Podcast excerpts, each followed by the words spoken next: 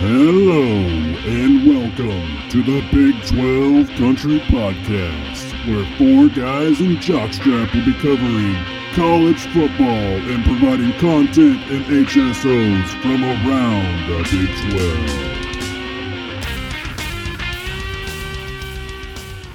All right, everybody, welcome back to the Big 12 Country Podcast. I'm your host, as always, Corey. And uh, joining me tonight in the studio, we got Cullen. Hey guys. And that's it for tonight. Uh, some of the other guys had things to do, they couldn't be here. Uh, tonight is our Bedlam preview, is kind of what we're calling it because we had to mix both teams in one show. Um, I guess apologize to both fan bases if you don't like being on the same show. We had some, some people kind of uh, act like they were upset about that, but that's all we could do to get it in in time. So Hey, there is a fast forward button. yeah, that's true. You could just basically skip over half the show, the first half or the latter half, depending on what you want to do. um, we're going to start things off with Oklahoma. Uh, joining us first, uh, a lot of you guys might know him as Red Dirt Sport on uh, Twitter. Uh, his name is Jay Lincoln. Say hi, Jay. Hello. Hi- Man, we appreciate you coming on with us. Uh, obviously, this is long, long overdue. We've been wanting to have you on for a long time. He was kind of one of our first followers, kind of helped tweet us and get us out there. It kind of led to a lot of Oklahoma fans following us at first, but eventually we spread out into the other world. So we appreciate that very much. Um, real quickly, can you tell everybody where they can find you, all your projects you got going on, and everything? Uh, you can find me on Twitter at Red Dirt Sport, obviously. Uh, also on the Rough Riders podcast. Uh, and yeah, that'll, that'll about do it. If you find those, you'll find me, and that's really all that's important. Yep, I, and I, I mean, I can tell a lot of people that follow us follow him, so they should be pretty easy to run down. Uh, I will say for, for the OSU listeners also, it's it's worth following him even if you're not an OU fan. You know, I do, so a lot of good stuff there, and it's not all football related. So And I only know like two people Colin would say that about, so that's kind of a lot of respect coming from Colin. so um, we're gonna get into the OU real quick, but Jay decided he wanted to talk about rankings with us real quick, and you know it's not something we normally have the luxury of. We don't normally have another opinion outside of our own, so it'd be kind of nice to do that. So we'll run with the the 2019 team rankings as of this week. Uh, website was last updated today at 3:51 p.m. Central Standard Time, so it should be pretty accurate. Um, you know, starting with Oklahoma at six. We'll go ahead and run these down real quick. Texas at 11. You have TCU uh, up to 27 this week. I think they were like 31 last week, if I remember right. Uh, Iowa State's 32. You have Baylor at 38. You have West Virginia at 44. Texas Tech at 42. Excuse me, I missed Texas Tech at 42. You have Oklahoma State at 47. And then you have, hang on, I got it, Kansas State up here. They're down, they're like 90, I want to say like 93, but I may be wrong, so I don't want to be. Okay, 96. They're at 96 this week.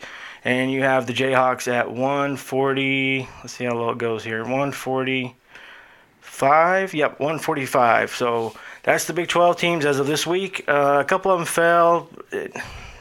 First and foremost, I'm just curious.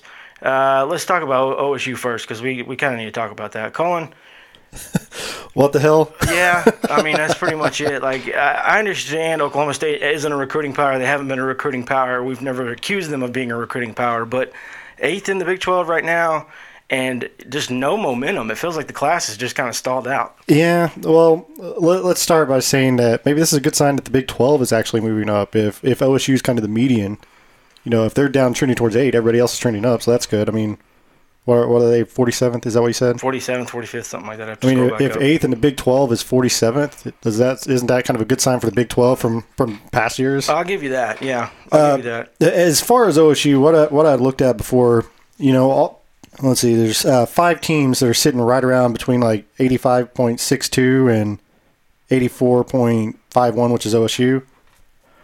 They have 15 commits. Now, this is we've had this discussion off air. Where OSU usually gets most of their points from is this offensive skill positions, right? Mm-hmm. So they have one quarterback right now that's a three star. Not a great, you know, he's like an 80.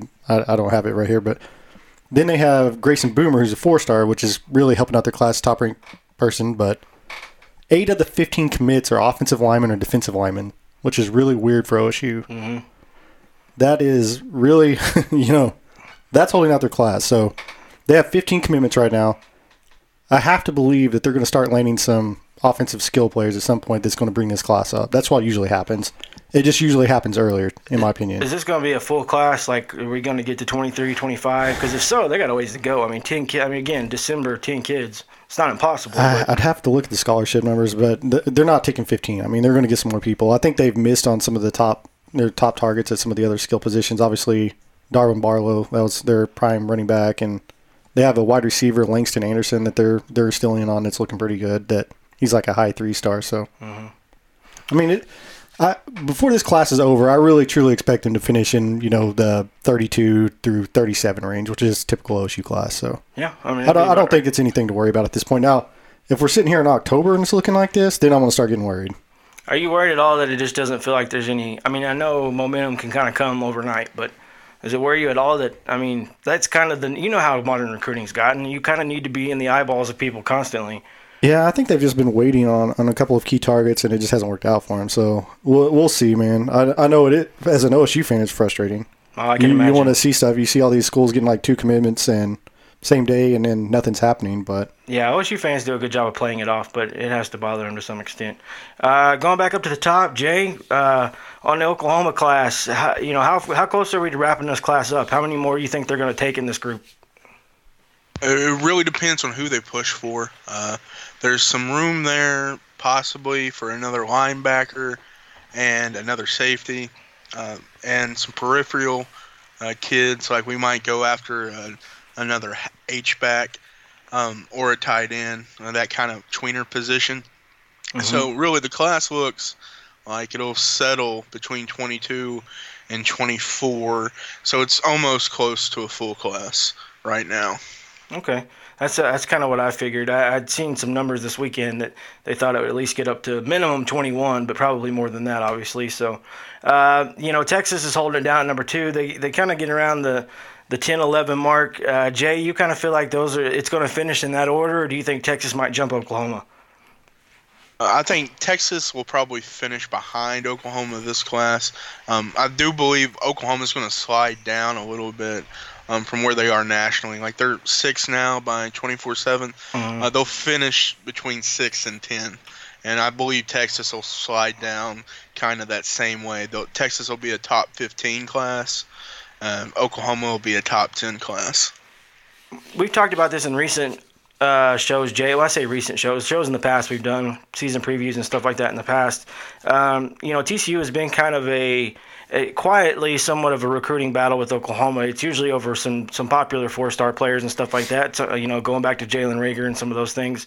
Um, do you see TCU as much of a threat this year? They're they're down in the, the low twenties right now, but they did have a pretty good week so far, getting a couple kids. So, you know, where do you, where do you think that class is going to roughly end up if you had to guess?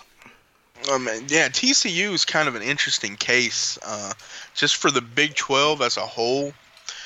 Uh, you look at TCU's rise in recruiting, and then you look at where Tech is now. Uh, you know, Tech has the coaching issues, obviously.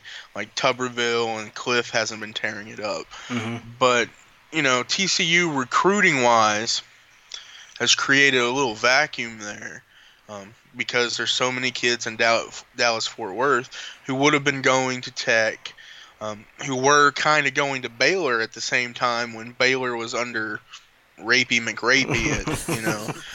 But you Mhm. know that's that's kind of where TCU should be is kind of in the top 25 in that end of the top 25 and that's where they'll finish with that class. Uh, 22 through like 30th is probably where they're going to finish because they're not going to get uh, a lockdown superstar kids but they're just going to get a lot of, they're going to get a volume of like high quality three stars out of that dallas fort worth and out of louisiana uh, where they typically make their hay so like they'll be the- they're going to be around that top 25 Rolling on down to uh, Iowa State at 32, you know, we've been really happy with what they've done. They were as high as, well, as recently, they were as high as 25 ish, 26 ish, somewhere in that ballpark. Um, they've kind of stalled out a little bit as of late, but they, you know, they had a really good summer and stuff. Um, do you feel like, how, how sustainable do you feel like this is for the Cyclones program? How, long, how well or how long, how much longer can they continue to recruit at this level? Is it as well as the team does on the field, basically? Or do you feel like they're out recruiting themselves and this won't last? they're out recruiting themselves a little bit at this point. Um, they're going to finish. If they finish in the 40s to the 50s range, that's a fantastic class for them. It's still possible that they'll slide down even a little bit more. Um, it's it's kind of a combination of like there's still a lot of there, there's a grouping there, and there's a lot of kids that are considering like play uh, teams that are just like right there with them. So they're going to slide down a little bit, but still like a 40 to 50 ranked class for Iowa State is tremendous and they will keep improving their recruiting as long as Campbell has success and sticks around, which I think is the big elephant in the room there, Mhm. is if he's actually going to stick around past December. Yeah, they they survived. Uh, my thing is, I've been maintaining for I don't know all summer that I think Ohio State is going to come after him if there's a chance. Then we got the Urban Meyer news, and I was really stunned because I, you know, I thought, well, he'll be here till 2022 or so, something like that, maybe uh, with his extension because it is kind of a big buyout, especially for a school at this level uh, to having a contract. So you know, they dodged that bullet. They may be able to hang on to him for a little bit. We'll see. I don't know. I mean, there's there's plenty of schools out there, but it comes down to them having the deep pockets for how soon they can get him. Um, rolling on down to Baylor at 38. You know, I've been, I know me personally, I've been super surprised and super happy with what they've been able to do considering uh, after the Art Briles situation, when it hit bottom, when it hit rock bottom, whatever that was, six months, year later, whatever, when it finally all came out, um, you know, I I thought this program would be just trash for you know recruiting the whole nine for a while. Uh, I've been real impressed with him. What have you been? What is your take so far on the job Rhule's doing, especially recruiting and, and on the field with that team? I, I really like what he's done. It's like that's a really an impossible situation for him to win at any serious level last year with how the roster was just decimated with turnover and transfers and that sort of thing. Um, my issue with Rhule is I don't think he's really committed to the job. You don't go interview with the Indianapolis Colts two weeks after your first season Yeah, if you're really all in with this whole being a college coach in Texas thing.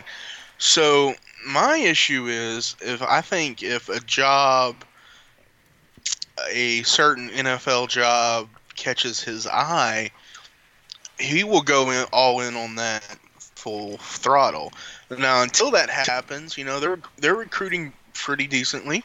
Um, you know, they're- in that late 30s range, and that's probably where Baylor should be, at least if you consider like where they're at in Texas, like that golden triangle of recruiting talent. Mhm. Like they should be getting decent talent uh, because it's there's a lot of decent talent in that golden triangle. Um, so they'll they'll finish. I don't know. Like I'm, I should probably read up on them a little bit more on their class size. Um, I'm assuming it's still going to be a pretty large class because they still have to like replace a bunch of players. Mhm. So they could possibly push up into the early 30s, but I sort of doubt it. Yeah, and it's it's definitely possible. We'll see. I think they were like, thir- were they the ones that were like 35 last year? I can't remember. Baylor, yeah, yeah, they were in that yeah, they were about 35 last year. So we'll see how they do. Um, you know, you got Tech, West Virginia in a cluster there. You know, it, where do you think those two programs end up roughly, just real quickly, out of Tech and West Virginia? They're probably right where they'll finish up because I think Tech's going to have a coaching change, so they'll drop down a little bit, then surge back up late to get back to where they are now. And West Virginia just, you know, it can't attract the level of talent um, to. Oh, okay, I shouldn't say that. They should. They can't attract the level of ranked talent Mhm. that will impact their ratings greatly. Um, so you know it's all about development, and especially with Dana and the offensive skill development. So they'll finish like in that same range. Yeah. And the other thing about West Virginia too is they've kind of gotten I don't know if addicted is the right word, but almost addicted to JUCOs. They've really gone out and really gone after a lot of JUCOs. So it'll be interesting to stay see if he's there long enough, say five, six years down the road, if that was just a you know ploy to get him going at the time, or is that how he's going to try to sustain this program? Because they're not they're not necessarily in the strongest recruiting ground either. Um, they need to dip into some of the ACC and uh, you know uh, SEC areas to really pull out some quality kids. So it'll be interesting to see. Um, that's about it for this week. Uh, Kansas State still hasn't done anything, so we're not going to get into them too much. They're, I think they still have like what six players or whatever it is. Yeah, they have done nothing yet. So, but they do have some kids with some commits coming up, so keep an eye on that. I know they're looking for a tight end pretty soon and some other ones, so we'll see how that goes. Uh, Colin, you got anything else you want to add before we get into Oklahoma? Not on not on recruiting now. Let's go ahead. All right, let's roll into Oklahoma. Uh, again, with us, in case you forgotten or wasn't paying attention earlier, we got Jay with us from Red Dirt Sport. Um, he's going to help us here, walk us through Oklahoma tonight, and we very much appreciate him for being on with us.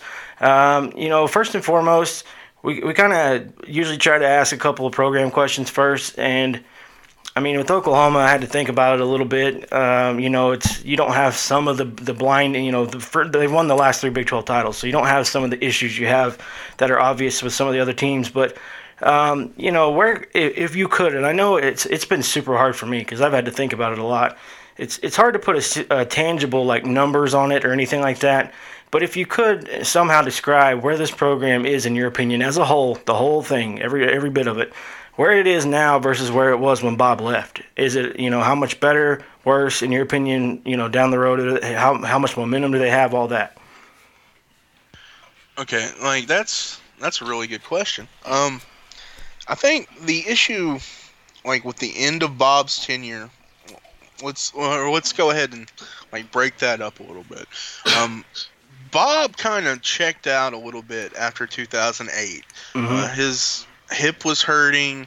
Um, he made some bad staff hires, and he really kind of just, for lack of a better term, melded in until that uh, Russell Athletic Bowl with Clemson, and then afterwards he cleaned house, got rid of Josh Heupel, got rid of his O line golf buddies and got rid of one of uh, an Oklahoma legend and Jackie Shipp, who, quite frankly, had been doing nothing on defensive line recruiting for a few years.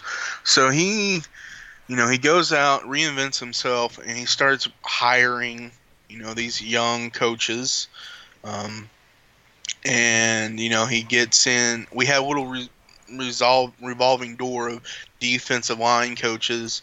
Uh, you know Montgomery and Reynolds, and then finally, you know Calvin Thibodeaux, who's been here for going on three years now, who's finally getting it his ball rolling with defensive line recruiting, and then he went out and got Lincoln Riley uh, from East Carolina and Bill Bedenbaugh uh, from Texas Tech, or actually from West Virginia, but you know coaching at West Virginia, but primarily he cut his teeth at Texas Tech. So he brings in these two um, air raid guys to get back to the future a little bit. And the biggest difference where Oklahoma is now from where that Russell Athletic Bowl just getting stomped by them uh, is night and day from that point. Uh, it's so, and you fast forward to Riley taking over, and from where Bob was. I think when Bob left, I think the program was about an eight. Um, you know, it was solid. It was a winner. It respected, and then, but it didn't really have any pizzazz. Uh, mm-hmm. It didn't have a modern edge. And then Riley comes in, gets the job. So the social media game amps up the offense ramps up even more. And, you know, we got the Jordan brand, and he's recruiting, and he's throwing out these emojis on Twitter when we get commits. And it's all about this circus feel. And so right now, it's a place where I can't compare the success, but the momentum from when Bob left to Riley's tenure, like it bears out in the recruiting rankings over those years. The momentum's a 10 now. Uh, the thing that we have to prove is the coaching is the same level uh, as Bob's was, and if it's is the same level at Bob's, Oklahoma's going to be in for a nice, you know, hopefully ten year run. hmm No, definitely. I, I think that's a good way to do it. Yeah, it, you, you do have to kind of look at it like that. And like I said, you you went one to ten, and that's not something I thought about. That's definitely fair. The numbers you threw at it there. Um, you know, I, I I hate to ask this question, but I just I want to hear from some other people in honesty. Um, is Mike Stoops' problem entirely players? Are they are they just a few good recruiting classes away from you think he'll be okay and be the guy? And if not, what do you think it takes for Lincoln Riley to move on? Uh, the Mike Stoops question is something that's really uh, interesting in that no one really thought he was going to be back, uh, especially the boosters, that sort of thing. Um, but Riley really respects Mike. Not that just that you know he's Bob's brother, like they're they're pals. They're good friends. Like they get along. Uh, they have the same philosophical leanings for defense, and I say that with a caveat that Lincoln wants the defense to be more aggressive, and he feels that Mike's having to not be as aggressive because the players just aren't talented enough. Um, they can't make the plays if Mike calls an aggressive scheme. Mhm. uh, There's gonna they're gonna be burnt because they you know they're they're not gonna get to the point. They're not gonna wrap up, uh, and so it's interesting to see where that's going to come to a head. Um, I would, I do believe if Oklahoma rolls out a five-star uh, safety commit and he absolutely looks horrible this year, uh, we will be looking for a new defensive coordinator come December. That's fair. Well, and, and kind of on the same lines here, staying with the coaching staff. From the outside looking in, when when Riley took over, the first thing that I thought of, you know, well, this is this is great for him. He's obviously coming into a ready-made situation. He has a guy that's been a Heisman finalist for two years in a row, returning all these all these great players. No changes on the coaching staff. My question to you from the outside is, how long does he keep this whole coaching staff together and does he ever eventually just want to change it up a little bit to make the team more of his own instead of it's like he, he came in and it's still Bob's team with him on top. I do think there's there's some interesting things. I don't know how much I can say. Yeah, you don't have to divulge Um, anything. yeah. I would look for Cale Gundy to move on, not if not this off season, next off season. He, he's going to be gone pretty soon. Um, he's either going to take an offensive coordinator position on his own, or he might fall into a head coaching job. Say it may be in North Texas if Seth Littrell ends up at Texas Tech hmm something like that. Um, so he's gonna he's gonna have the ability to put his stamp on it, but it's gonna be a progressive thing. Um, it's going to be an issue where it's not going to be a wholesale staff changes overnight because only he's just cleaning house of Bob's guys. It's going to be guys moving on to other jobs, uh, with the caveat of maybe Ruffin McNeill uh, transitioning to a off or a off the field role, hmm and maybe Mike, you know, getting booted for sucking. But outside of that, there's going to be a progression here over the next year, two years, for some staff changes. Go ahead. What's what's my buddy's name? The uh, defensive back coach? Oh, Shit, uh, Finey. No, not him. no. Uh, if you hadn't asked it, Kerry Cooks. Yeah. Okay. So, so Cooks. he- Here's my other question as an outsider. I see this guy, and he's obviously a, an insane recruiter. He pulls in all kinds of talent at defensive back. From my perspective, they get there and they're great as freshmen, and they don't do anything after that. There's no there's no further development from that, and that's I mean it's a limited scale. I mean, you know, I'm basing that on It's is- fair. It's yeah. fair. I mean that's what I see. So, what what what's going on there? It's partly, um, it's partly Mike, and, and it's partly just the Big Twelve. And I say that That's fair. Uh, I say that because if you're just getting smoked out there, because you're not playing an aggressive scheme and you're leaving defensive backs on islands and there's no pressure up front and they're just getting torched by people going 70 yards on them or picking up 40 and 50 yard chunks, it messes with your head, especially when you're supposed to be the super recruit, um, where you've never had to deal with failure.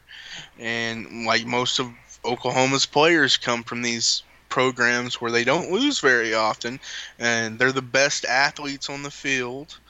You know, it's hard for them to deal with a Big 12 level athlete who they may have never played against or very rarely against in high school. I mean, we talk about there being a lot of uh, talent in Texas. Yeah, per capita, there is a ton of talent in Texas, but you won't see Big 12 level talent week in, week out in the high school ranks. You'll see it once every four or five games maybe if you're lucky. So these kids get into these Big 12 situations where they're spread out on the islands and you know, they're just seeing ghosts out there. And that comes back to Mike and it comes back to Kerry Cooks and it's one of those things that has to be sorted out if Oklahoma's going to take that next step. Um, one last question, real quick, before we move on to the team. I wasn't going to ask you, but you made me think of it. Um, you know, they brought in kind of a, I'd say somewhat of an intriguing name over the summer uh, in Bob Diaco.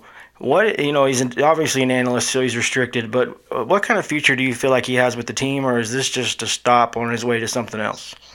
He'll be the linebacker coach within the next two years. Think so?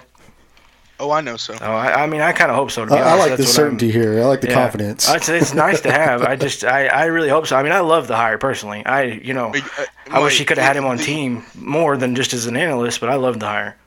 Lincoln's just stockpiling talent because they want to go for it.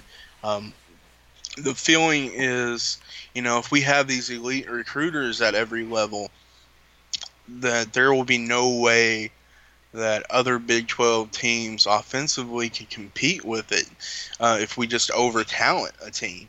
Like if if if we're recruiting at such a high level um, as we are offensively on defense at the moment, uh, as we are offensively at the moment, if we recruit at a similar clip uh, defensively, or even like you know behind that just a little bit, that the program will just maintain itself um, just going forward.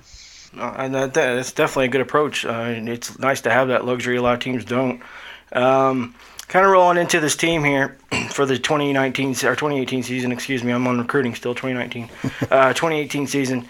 Um, you know, first and foremost, we finally, I don't know, in my opinion, got what we all thought would happen with Kyler Murray being named the starter. Um, how much do you feel like the I don't know noise put out there by Riley and the staff of this being a really close competition all summer? How much do you buy into that uh, really taking place? And if so, you know where does that put you on Oklahoma's quarterback situation as a whole? I there's there's a uh, caveat to that. It it was a good competition because Kendall is a very capable quarterback, um, but my feelings are kind of shaped by because what I hear about how the offense has been installed.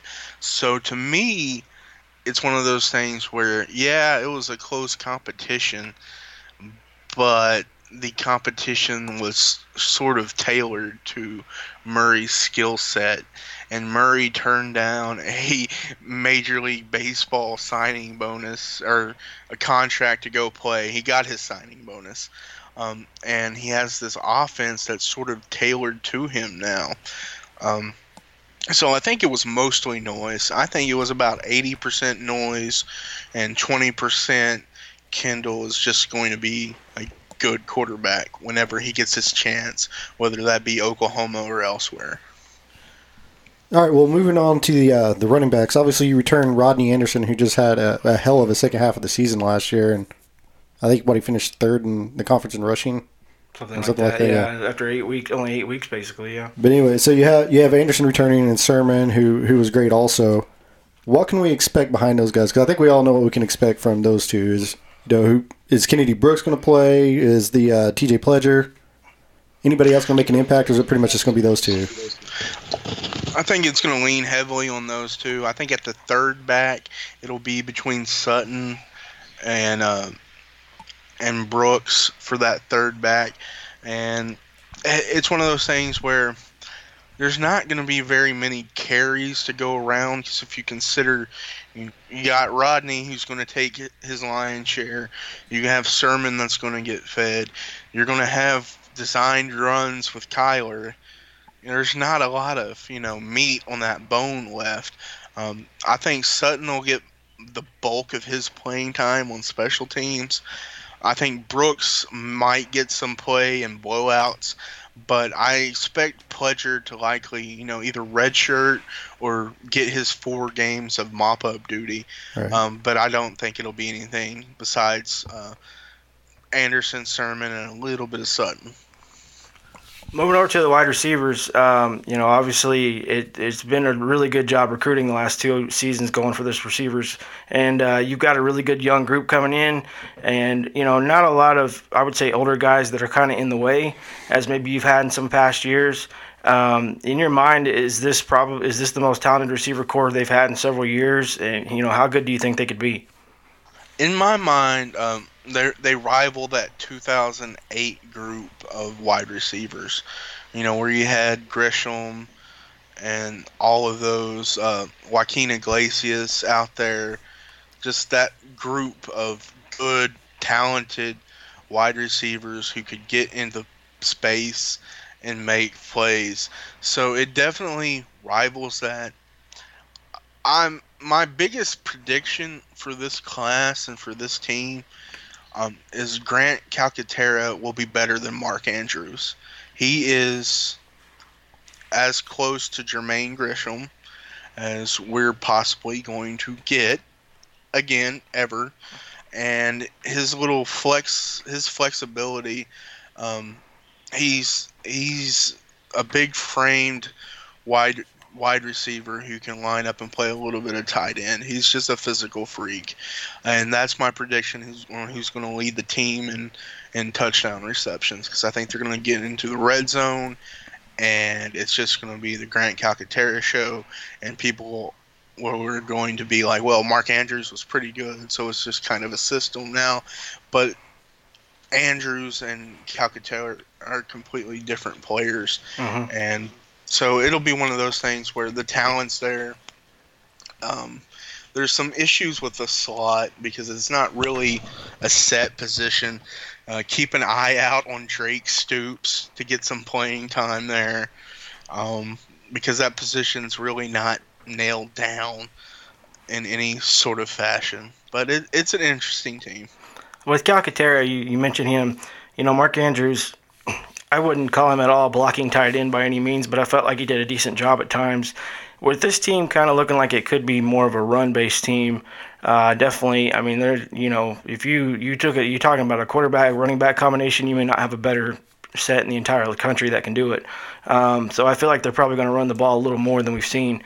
Um, does it worry you at all that Calcaterra isn't really a blocking tight end? Doesn't really resemble that at all. Not even sure how well he can do it. Not particularly because of how I think the offense is going to be structured. Um, it's going to be a lot of RPOs, so that means you don't really have to worry about blocking if you're going to roll uh, Kyler out to his left and let everyone come in trying to tackle him and let Calcaterra, you know, just mosey on by his lonesome into open space. Um, so I am worried about the fullback blocking. I'll, that's that's probably my biggest concern on offense is the fullback halfback position, uh, replacing Flowers, and that's something like when I talk tight ends, I kind of considered Flowers a tight end because you know he lined up there a little bit um, in that flex back, halfback position, and he was such a good blocker and such a good pass catcher. Um, he's the biggest loss on the offense outside of Baker. Um, you know, and that mm-hmm. and you know that's Orlando Brown gone, Andrews gone. It goes Baker, Flowers for me, one and two, uh, for offensive losses for this team. That that was exactly where what my next question was was who is going to replace Dimitri Flowers? Because I, I got to be honest, last year when we were doing our Bedlam preview the week of the game, I told Corey, I looked across the table and told him, two guys scare me about this game, and obviously Mayfield was a given, but it was uh, Dimitri Flowers and Andrews. Those are the guys who worried me the most in Bedlam, and obviously Flowers had the big touchdown against his cousin, so is there anybody on that team that can play that that kind of hybrid role that he was so good at? Because I mean, he was a heck of a blocker, and he, he just killed you in a passing game. Yeah, yeah. At this time, no. Like, absolutely not. There's no one on this team that is at Flowers' level. There's some young guys who need time to develop who who will probably be good players, but at this point, anyone we put out there for his position is going to be limited. Uh, there's a Carson Meier, a kid out of Tulsa who's a senior. He's a blocker. Like he will not be a passing threat. And if he does catch a pass, by God, more power to that kid.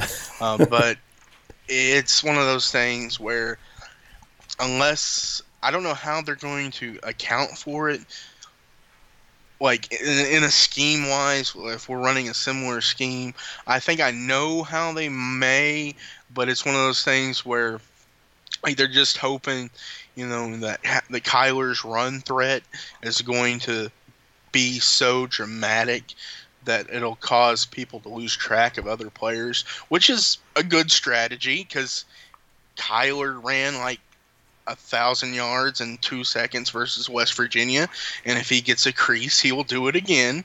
But there's no one who can replace Flowers' blocking, um, and that's an issue, especially with you know a QB as small as Kyler. Well, this offensive line group, um, you know, I don't think it was so well known at first, but people have kind of figured out that they're returning a really quality offensive line. I think people just kind of assumed Orlando Brown was gone, and that was kind of the end of it. But uh, I mean, it's still a really very good offensive line.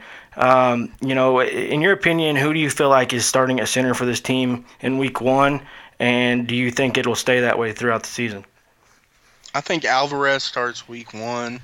I think Humphrey takes over by conference play because I think what's going to happen is Alvarez will get some playing time at guard at some point because the uh, and they'll both be on the field at the same time.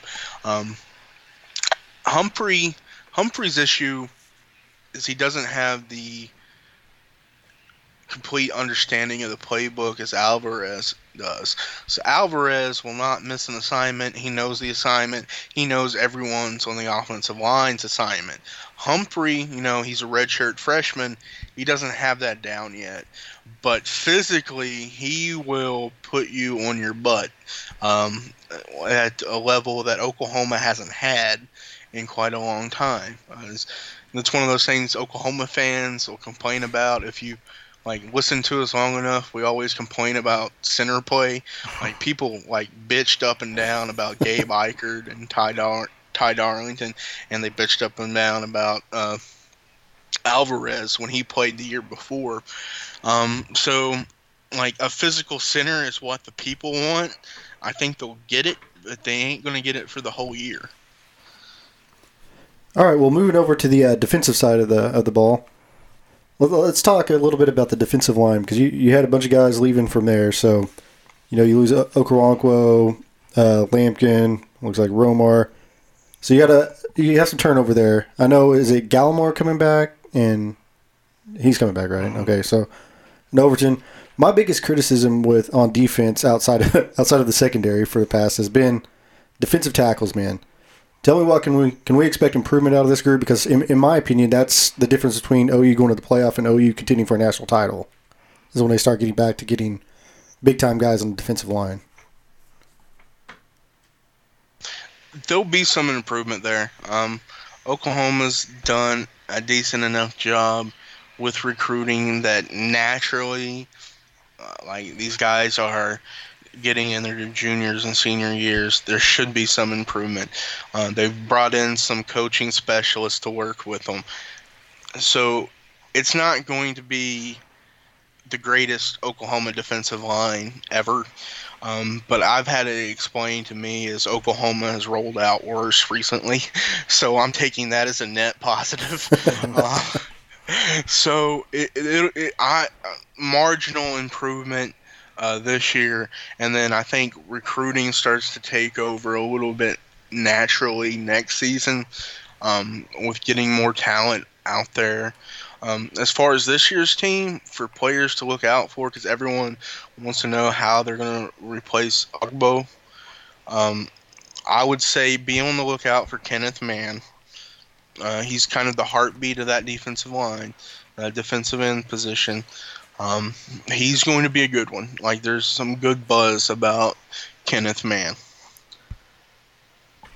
Uh, as far as you know, the Neville Gallimore. I, you know, if you follow you recruiting, it's a name you've been watching ever since they recruited him at Can- uh, Canada.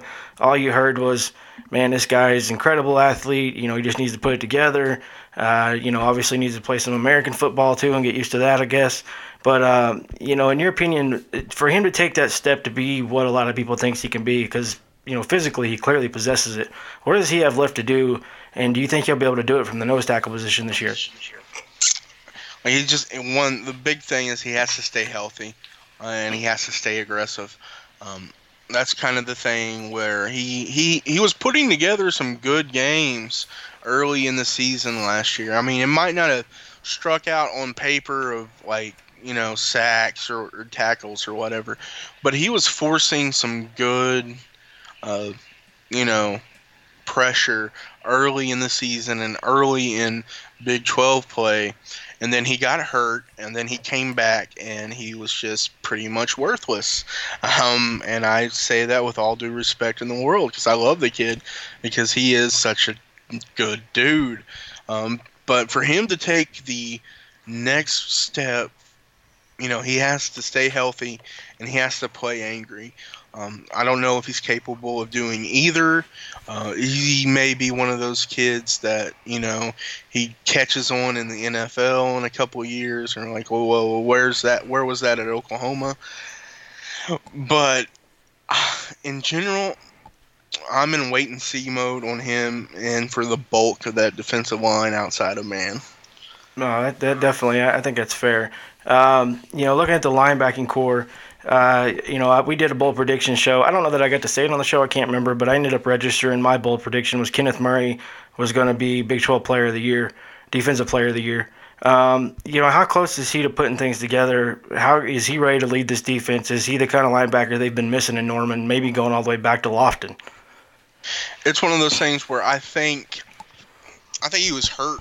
Like, like you know, like there's just like certain games that hurt you. Like if you're if you played any kind of competitive sport at all, you remember your worst game and you remember what happened in it and you and you know you either kind of either repress that down or you you look at it and you get better.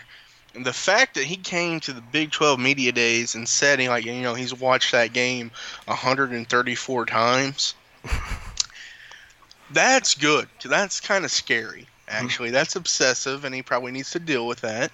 But um, from Oklahoma's perspective, I like it because you know you can see that he's developed physically from the time he's walked on the campus to now. That's the guy you don't want to mess with. Like he physically, he looks like he looks jacked, and he looks like he will hurt you if he, he has bad intentions. So physically, he's there. Mentally, we're gonna have to wait until we get out of out of conference play because I don't think he'll be tested physically uh, until we start getting into Big 12 play. Um, you know, Mike Stoops has kind of had that. You know, I don't want to say they invented it because they certainly didn't, but in recent years they've kind of excelled with that outside linebacker, that rusher Um, you know, my biggest complaint, and honestly, this was my biggest complaint on Mike Stoops ever that I can think of. He doesn't hide things very well, in my opinion, uh, especially in terms of blitzes. You know, it was pretty obvious when they were going to get rushed from the outside and stuff like that. And over the years, it's, you know, I can go back to even before they even had this position. Uh, when it comes to, to pass situ- passing situations, anyway, I don't think he does a, the greatest job of, of disguising it like you see Saban and them do. But with that position being so key in recent years, is there somebody on, on campus that you think could take that spot over? Is it Jakari Daly, somebody like that? Who do you think is going to fill in that role? I think it'd probably be Gumbs.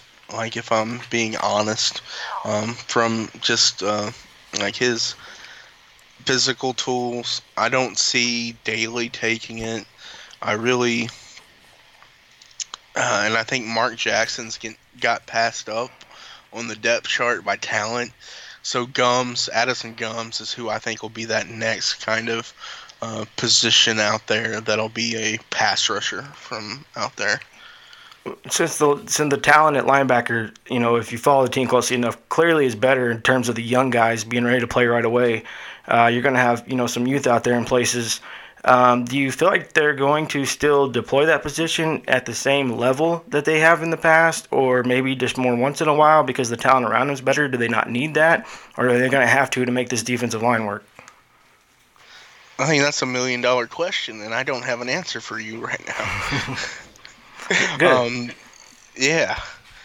Um, it's really wait and see. Like we just have to wait. Um, because I like like the biggest question marks for this team are defense, and anyone who tells you otherwise is smoking crack, especially in that front seven. Um, so we'll see. Like that's just all I can say when it comes to that front seven. There's talent there. It should be improved, but they have to show it.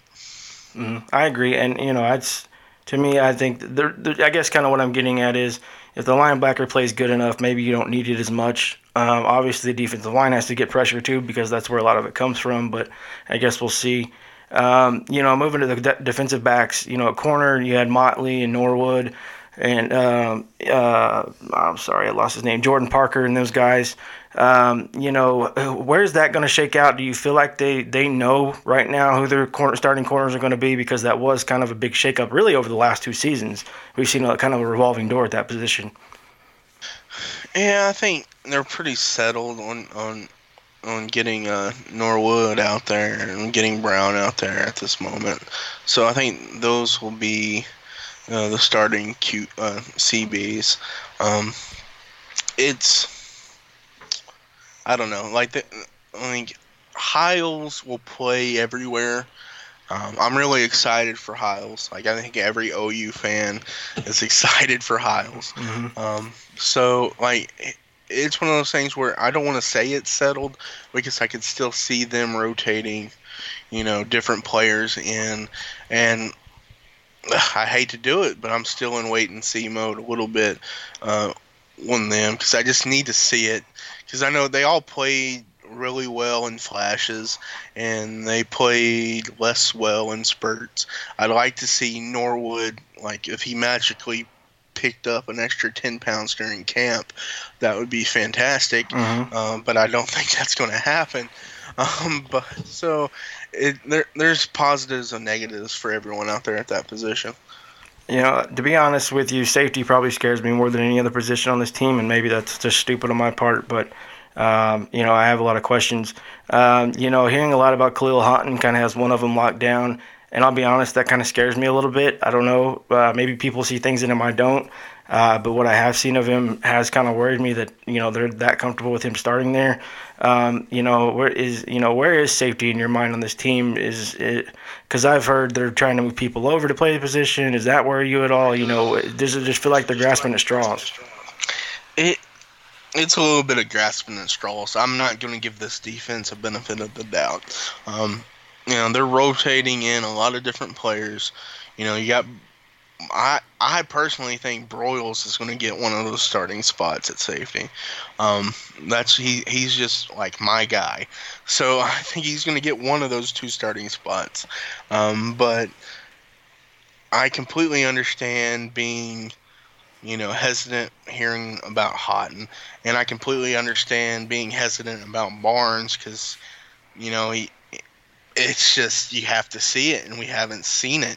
We haven't seen high level, uh, you know, defensive back play in so long.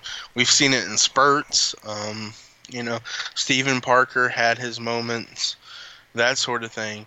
Um, and, you know, going back to Tony Jefferson, that sort of thing. But, you know, we haven't seen really high level safety play. Kind of wrapping up this, you know, kind of defense overall here.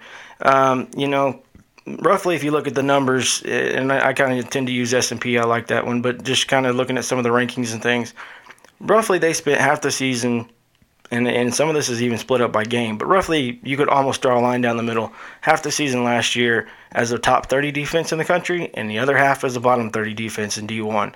Um, you know, I think inconsistency has been a huge part of this defense. I think, like Riley was talking about, you saw some of it in games like Ohio State, but then you see him, you know, do this, you know, going back even two seasons to what happened in Lubbock. Uh, you know, there just seems to be a lot of up and down. It, you know, is that again? I know talent has been kind of when you're talking about elite talent has been a big issue, but is there is it coaching? I mean, is that you know, is it Mike? What is your just your guess at that? Where, why is this defense so up and down? It all comes back to coaching originally because Mike recruited these players, and so it all goes back on Mike. Like, if you want to break it down like that, you know, Mike set his defensive staff for the most part. Mike uh, approves the offers for the most part to a point, not so much recently, um, but in the past. So, you know, it goes back to Mike. The buck stops on Mike. Uh, and so he recruited the players. He thought they were fit and talented enough to go and do his defense the way he felt it should be done. Um, so any improvement that comes out of better players, quote unquote, you know, the Hiles effect, uh, it's one of those things where. Like, if is Mike going to reap all the benefits from that? Is Mike suddenly going to be a great defensive coordinator if the mm-hmm. talent on on the field improves? It's, that's an interesting question people don't want to ask because, like you said, that split in that first, you know, those are split in the rankings.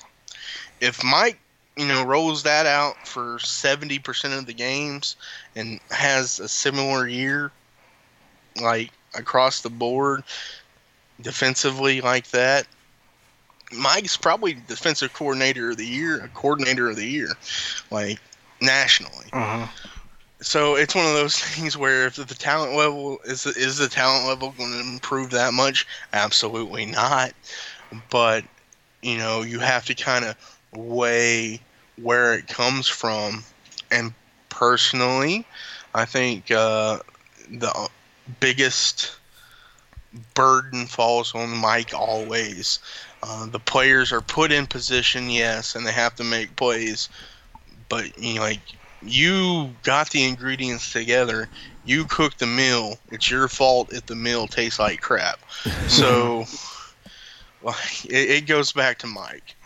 No, that, that's definitely fair. Uh, definitely is. Um, you know, I was looking at special teams real quickly. Obviously, we know Seibert is going to do all the kicking duties. Um, you know, early in his career, it was often talked about that that's a lot. He can't handle it.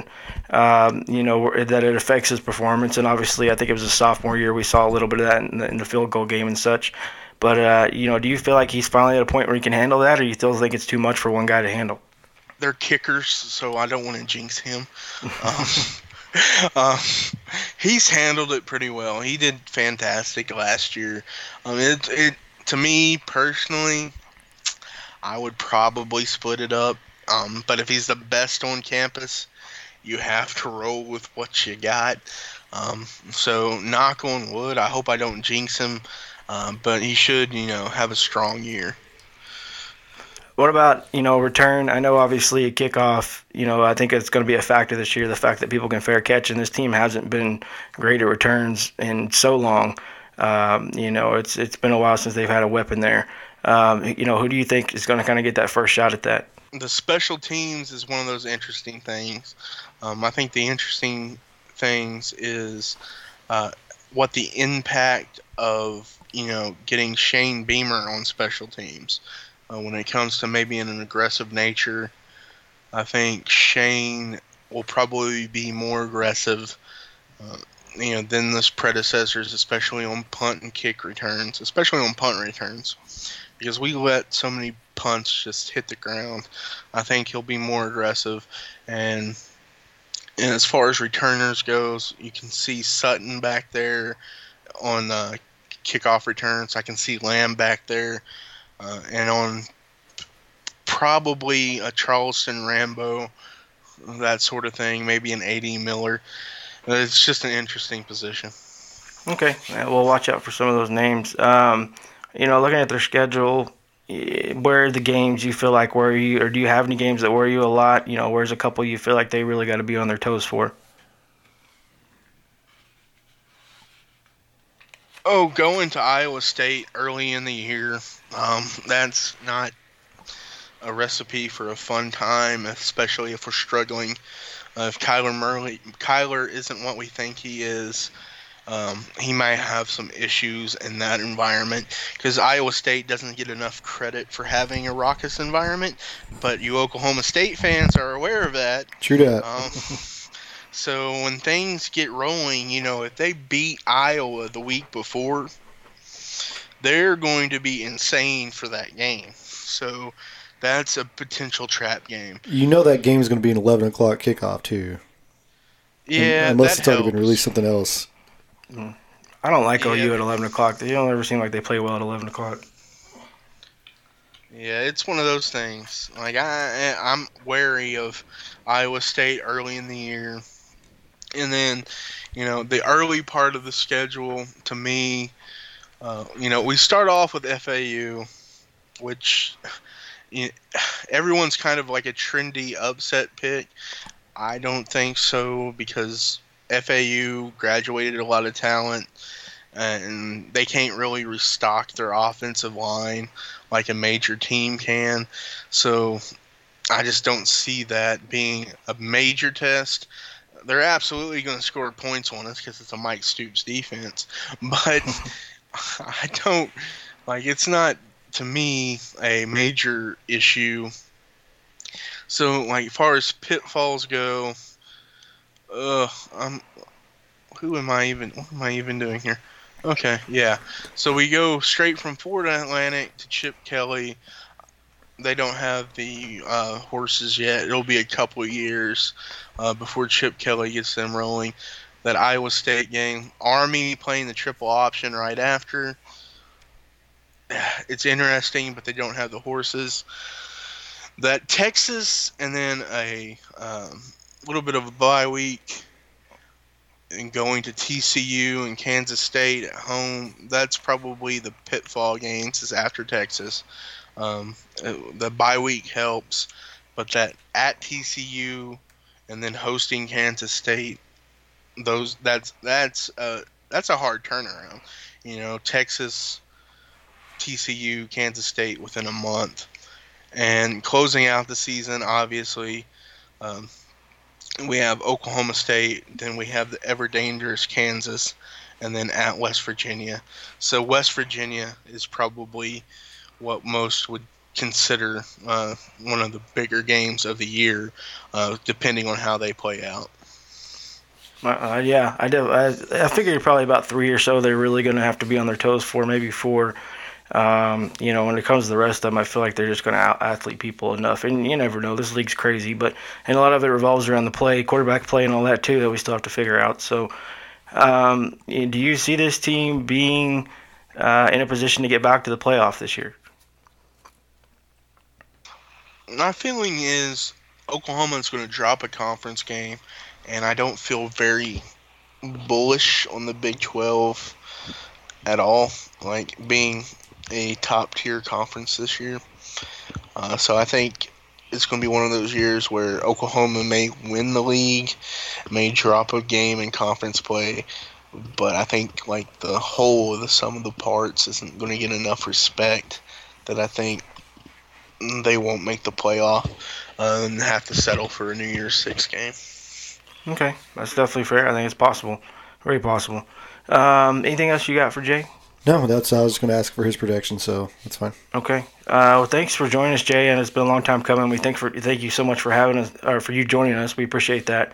Uh, anytime you want to come back on with us, let us know. And uh, if you could, tell everybody again where they can find all your work and stuff. You can find my work in Montana, but you can find me on Twitter at Red Dirt Sport, and you'll find everything else from there. All right. All right. Thanks Yeah, for thanks, joining man. us, man. We appreciate it. Yep. No problem. See ya. All right, guys. Now we're going to roll over into the Oklahoma State portion of the show. Again, we're doing the Bedlam series, so we appreciate you being patient with us and having both these on the same show. Uh, joining us now is Stephen Mandeville from Pistols Firing. Say hi, Stephen. Hey guys. Uh, what all do you do for them, and where all can people find you at, follow you at, where they can see your work and all that at? Yeah, yeah. So uh, I write for Pistols Firing. Uh, I've had a couple different jobs over the years, but uh, currently I do the bullets, the daily bullets that you read in the mornings. So uh, I kind of scour the news for anything interesting and try to give it an orange flavor. And uh, I have a Twitter handle. It's uh, SR Mandeville. But uh, yeah, you may as well just follow Pistols, guys. That's where all the interesting stuff is. All right, that's fair. Um, kind of rolling into this program real quickly. Uh, a few things. You know, one, yeah, obviously it hasn't been a huge deal, I would say. Although I feel like Oklahoma State kind of peaked out at times and they haven't quite hit, you know, they haven't quite taken the next step yet. So maybe it, it is affecting them to some degree. But um, just, you know, and this has nothing to do with the summer and the stupid comments by the AD and all that. This is just honest opinion, honest opinion of right now today. The pro, the, the recruiting for this program you know, has kind of been stagnant, especially this season here lately. There just hasn't been much of anything going on. But, you know, it just never has quite, they've never had like all of a sudden like a top, you know, 15 class or 20 class or something like that. Um, do you think this program's capable of that? Because, you know, talent, I would say, is obviously a factor, but what else do they need besides the recruiting to take the next step? Well, this is one that I've actually written about a few times over the years. Uh, I've, I, and probably earlier this summer, I kind of took a look around, and if you look at the landscape of college football, a, uh, a team in the middle of nowhere, which is essentially what Oklahoma is, is ne- has never really surfaced to pop off the map with no program tradition or history, and just really start raking in top 15 classes. And uh, I remember I heard Mike Gundy make a quote uh, gosh, probably two or three years ago now. I've tried to figure out where I heard it, but he said, you know, if I win every year like I'm doing for the next 10 years or however long I'm here, and another guy comes in behind me and he starts winning like I did, that guy will start pulling in four stars. Now, you think about, you know, that's you could say that's just a good excuse for not really hustling out there on the recruiting trail, but I think there's a little bit to it because outside of maybe Nebraska, you haven't really seen a team just pop out of the middle of nowhere and just start hauling in guys. And and so I I almost give him a free pass a little bit to just do whatever he's got to do to win eight to ten games every year. And I I don't get too wrapped up in it, but I don't I don't see it happening anytime soon though either. Well, you know, I've I've kind of always maintained, at least in recent years, I feel like they're a big defensive hire away from maybe taking that next step. Not only just for coaching in the field, but I feel like that would give them a burst in recruiting. Um, what is it that keeps them from, I guess, for lack of a better term, opening the wallet? Uh, you know, loosening the purse strings and going after another coach. You know, a big name coach, a big defensive line coach, something like that. Gosh, that's a good question. Uh, I think I think the Knowles hire for this year is different. Uh, previously and historically, we've kind of found other guys that were kind of an up and comer and taking a chance on him, or you know, a retread like a Bill Young late in their career, maybe come home and try to bring some fundamentals. Whereas Knowles is a guy who's kind of a peak in his career, you know, in his early 50s, I believe, and so I think he is kind of unique. And, and granted, you know, how excited can you be about hiring a Duke employee that wasn't a basketball coach? I don't know, but Mm-hmm. you know, he's uh, he is really unique for Oklahoma State, and I I don't really know what caused them from not spending money. I think the money's not there uh, for on a level. Uh, you you listen to our Pistols Firing podcast. Mike Holder came on, and made kind of caused a fuss with some comments, but one of his comments he made was to say, you know, don't look at recruiting budgets look at the overall athletic department budgets, and you look at schools like Kansas and OU and Texas, and a lot of those guys are ahead of Oklahoma State. And so I think if they could ever get their revenue up, I think that's when that could maybe happen, but not until then. Okay, that's definitely. Pro- I mean, that's fair. Um, the last question I have on him: Do you feel like Gundy has kind of hit his peak with his program to the point that where, as we go forward, if it doesn't stay the same, it's only going to wear off. The luster may wear off. You know, the program may fade a little bit. Has he done everything you feel like he can do at Oklahoma State? Oh gosh, that's a that's a great question. I mean, I think I think him and who he is and what he is. I think every once every two to three years, he's going to take a puncher's chance at competing for a Big 12 championship. Uh, and if he can find a quarterback, he can do it for two or three years in a row, and then have a reloading year like this year probably will be. Uh, I don't think I don't think he's really maxed out, but I think he is what he is, and I think us expecting him to. I, I've always kind of held that OSU pays him five million dollars a year not to, not necessarily to win 12 games a year, but not to ever lose more than or not to win less than eight games a year. I think I think that's just kind of what he is, and I think for the history of the program, that's that's head and shoulders above where we've been, and as as a fan, I'm pretty tickled to have that. All right. Well, you, you mentioned quarterbacks there, Steven. So obviously OSU lost Mason Rudolph, who's arguably the one of the best quarterbacks in program history, outside of, of quarterbacks from prior to 1990. Uh, I think Coach Gundy said today. but okay, so going into this season, you have a, a fifth year walk on senior who's Taylor Taylor Cornelius, who's on scholarship now. He's been anointed the starter. What what can OSU fans realistically expect from this guy? And I mean, he, obviously he's not going to be a Mason Rudolph, but I think there's some high expectations for the program. And you obviously you have Spencer Sanders, the the highly recruited quarterback, on the bench, and the the Hawaii transfer Dru Brown. So, what can we expect out of this position this year? And do you think Cornelius is really going to be the the quarterback for the full season? Oh gosh, uh, I, I thought about this for a little bit, and so a couple of things I thought about is uh, he just reminds me of that uh, Texas Tech quarterback from last year, uh, Nic Shimonek. You know, where he had been around for a while. He was at Iowa and then came down there, but you know, fifth year senior kind of guy. He's not going to screw up. Game manager.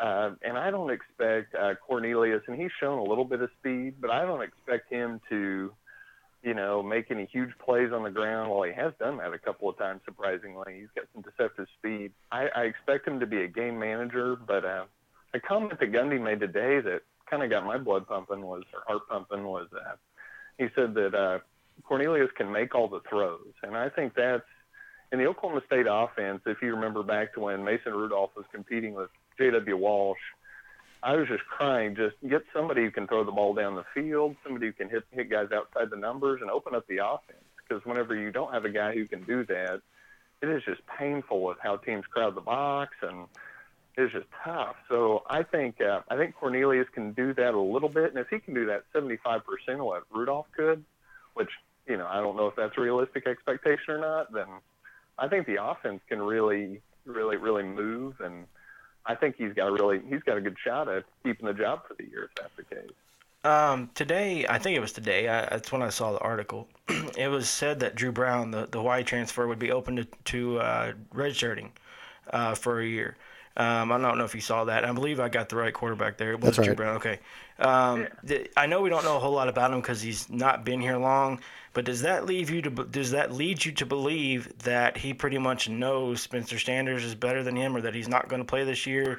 I mean, if he thought he was the legit backup, do you really think he would transfer? I mean, what you know, where where do you feel about what do you read into that decision by him? Oh, well, when you look at who Dru Brown was was talking to when he committed Oklahoma State, you know, he was talking to LSU, he was talking to Baylor, he was talking with uh, I forgot. Those were the two big schools that jumped out to me, and I thought, why would you, you know, what why would what would cause a guy to go go to Oklahoma State over those schools? Well, Baylor's got a starter that's secure. LSU, I mean, if they could ever find a quarterback, they'd get somewhere. But I, I, you know, that's a lion's den. You know, who knows if he could survive Mountain West SEC. So I think he was promised a shot at winning the starting job. And I really think when he came in late, that kind of hampered him.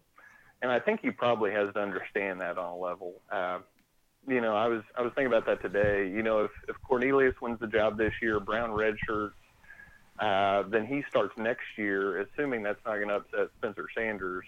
You could, I mean, that's the way Baylor used to be so good uh, for other reasons, but they had a fifth year senior every year, it seemed like. It was like there was another guy who had been waiting four years for a shot, and another guy. And I kind of like that, that senior maturity that it could lead to, but man, Dru Brown, why did you leave a starting job to go sit on the bench? I don't know, but I I think I mean it sounds like he'd be okay with it, you know. But Yeah. Okay, well, well, moving on on to the uh, running backs. Obviously, you have Justice Hill returning. He's led the Big 12 in rushing last year. J.D. King was his backup, obviously well established and a good inside the tackle running runner. After those guys, you have L.D. Brown, who was kind of the, uh, I guess you would say, the third down back, played a little bit in cleanup duty last year and everything. On the depth chart that was released today, you had Justice Hill, obviously number one, J.D. King number two. Then you had L.D. Brown or Chuba Hubbard. Uh, OSU fans and me, me in particular, have been dying to see Chuba Hubbard on the field. It almost sounds like he's not going to be as evolved as we thought he would be coming into this season. How do you think they're going to use him, and you know how how are they going to play those two guys, LD Brown and Chuba Hubbard? Well, uh, I'm not I'm not the X's and O's savant like some of the guys that I write with, but the things that I've heard is a lot of split back type formations. And uh, so you think about, you know, you've got Justice Hill. I've I've heard rumors that they're looking at splitting him out a little bit in camp, putting him in the slot, motioning him back. I think uh, J.D. King's your obvious goal line guy, third and short guy. I think you could see L.D. Brown, Chuba Hubbard, kind of you look, you have them in the slot, motion them in. I think you're going to see some horizontal action with those guys. Uh, I, I think they're too dynamic that you have to get them on the field. Uh, I think LD Brown, they're going to let him do some kick returns, and hopefully the same with Chuba Hubbard too. I think that's the way those guys are going to get most of their touches. Who do you think, you know, as far as wide receivers go, um, you know, we know who they lost, obviously a couple of big ones, but do you feel like this group, you know, a lot of people talked about that group going into the beginning of the year, like, you know, it was obviously the best wide receiver core in the Big 12, maybe in the country. Um, how much did they fall off, or how, how much talent is still here that people may not realize they have? Oof. Well, it's it's uh it's it's hard to you know as a fan to separate myself, but uh, you, get excited about your guys. But I do think they've got some serious talent there in the two deep, and it's kind of I, this this this could be considered a hot take. But I was I was thinking about in the Big 12 the position groups that you just know are going to be good. When you think about a Kansas basketball point guard, when you think about the University of Oklahoma running back, and I would almost say I was trying to think through when the last time the Cowboys weren't three deep at wide receiver with guys who weren't capable of being a feature guy. And, and I definitely feel like that's. I think you had to go back to Dewan Woods. That's where I went back to around that time. Mm-hmm. But uh, they've got. I mean, Tyron Johnson, what you saw him do in the Bedlam game. Now, granted, OU probably wasn't game planning for Tyron Johnson. They were game planning for James Washington. So I think you know, when he's the focus guy, that'll be interesting. Uh, the slot guys are going to be uber productive. You know that's going to happen. But seeing guys like L.C. Greenwood and and uh, Tylan Wallace and Tyron Johnson, if those guys are able to get some get some space on the outside, take the top off, those guys are just going to have a heyday in the middle, and it could be a lot of fun. Is there any young names we need to look for? You know, I know you guys got a big recruit uh, recently at receiver and you know and stuff like that. Is there a name we need to be watching for? You know, maybe to come out of this group, maybe the tight end, something like that. Oh, you know, I mean, if you look at their two deep, most everybody's a redshirt sophomore below. I mean, technically, those guys are a lot of those guys are young, but a guy who didn't get a lot of run last year that was pretty spotty is Tylan Wallace. I mean, he was the top recruit in the class last year. Uh, he's made some diving catches. You're just thinking, who in the world catches that? And I think uh, Tylan over Tracin. Tracin's his twin brother. You're going to really want to watch for Tylan. Mm-hmm. Okay. Okay, on the uh, depth chart that came out today, something another thing that I thought was interesting. You have two different sections of cowboy backs.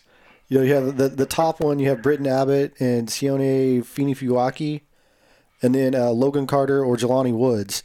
What do you make of that? Is that more this? They have you know the the top one is more your blocking fullback type cowboy back, and the bottom one is receiving, or what's going on with that position?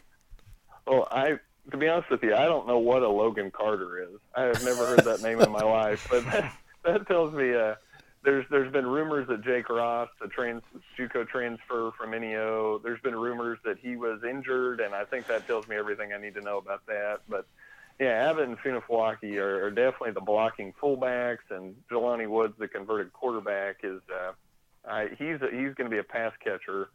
So I, again, I don't know what a Logan Carter is, but that's definitely the split there. I don't know how they're going to use it. I mean, the base personnel is 11, you know, and so I, I assume they're going to use the tight end more. But with the fullbacks having much more experience, and with the run game being such a, you, you know, you look at the whole offense, the interior of the line, the running backs, that's what the strength is. So you'd have to think the fullbacks are going to see the ball a lot or see the field a lot more.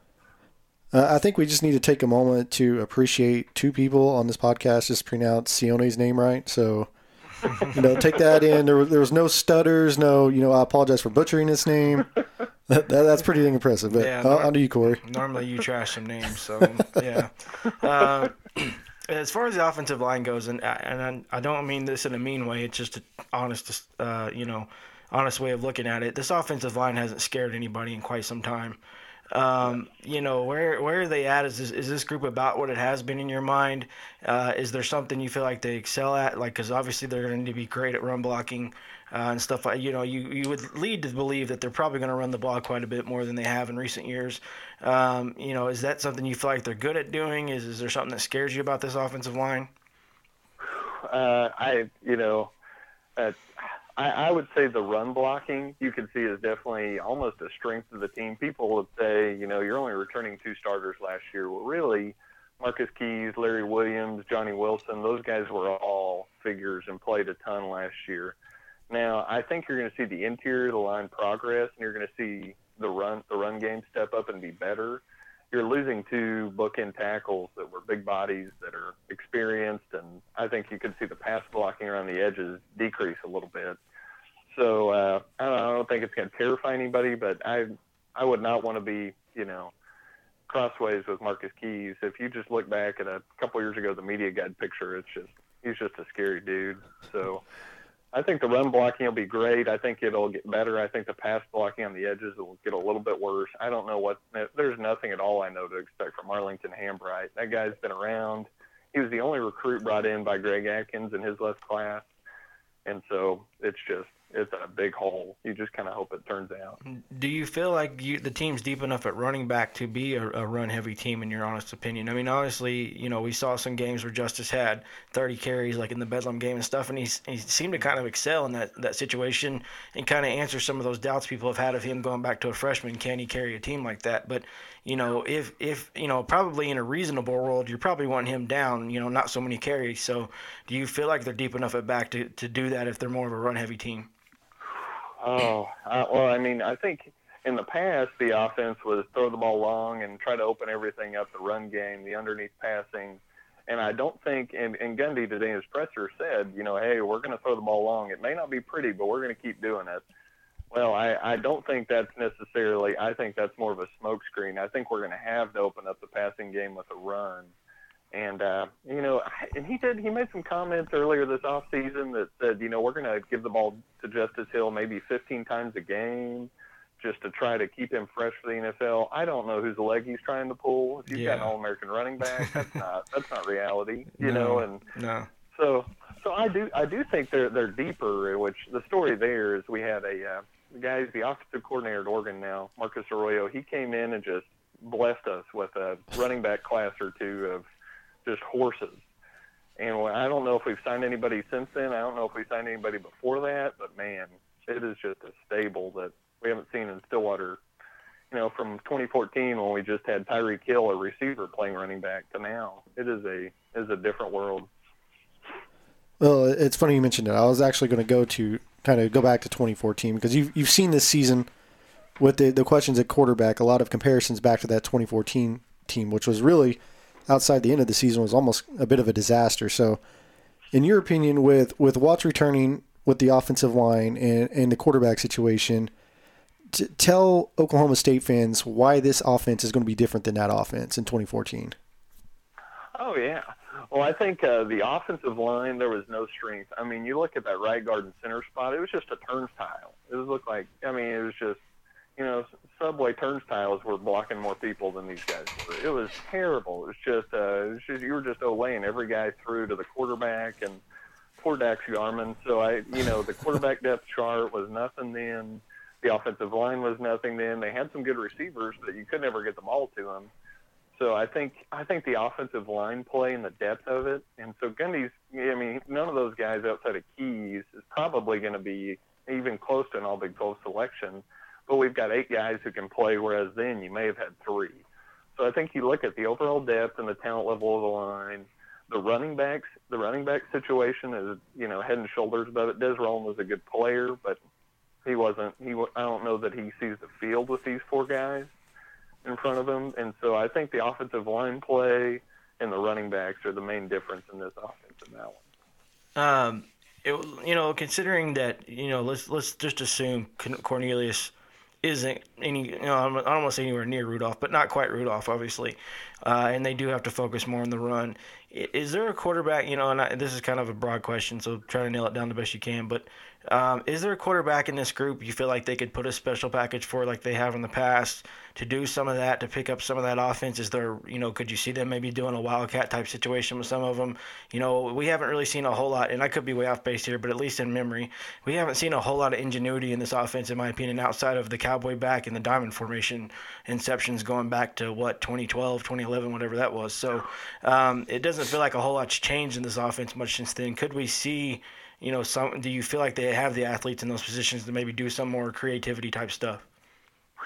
Well, I mean, gosh, who wouldn't like to see a, a Belldozer package for Jelani Wood? I mean, wouldn't that be a lot of fun? yeah, but, that's a uh, big dude. I mean, my goodness, six seven, two fifty. I mean, I don't know what that was about. I mean, I, I, I hoped his signing was just retribution for the gashing of all those games we played against Blake Bell. That was just miserable. But uh, I, I would say, I would add, I, I think you're right. I think there's, you know, having some sort of goal line package, maybe, assuming, you know, this isn't the strength of the strength of the offense and getting to the goal line is more so the issue than than uh, being able to punch in when you get there. I, I look back at that 2015 season when Gundy just smoke and mirrored his way. I mean, that offensive line was almost as bad as 2014 was, and the J.W. Walsh running package may have been his best coaching move I've seen. I don't know since hiring Dana Holgorsen because that that team had no business winning 10 games, and uh, and kind of having packages for him that could be good. And I don't think he's going to want to run Taylor Cornelius as much. I think you'd see him used a little bit more than Rudolph would.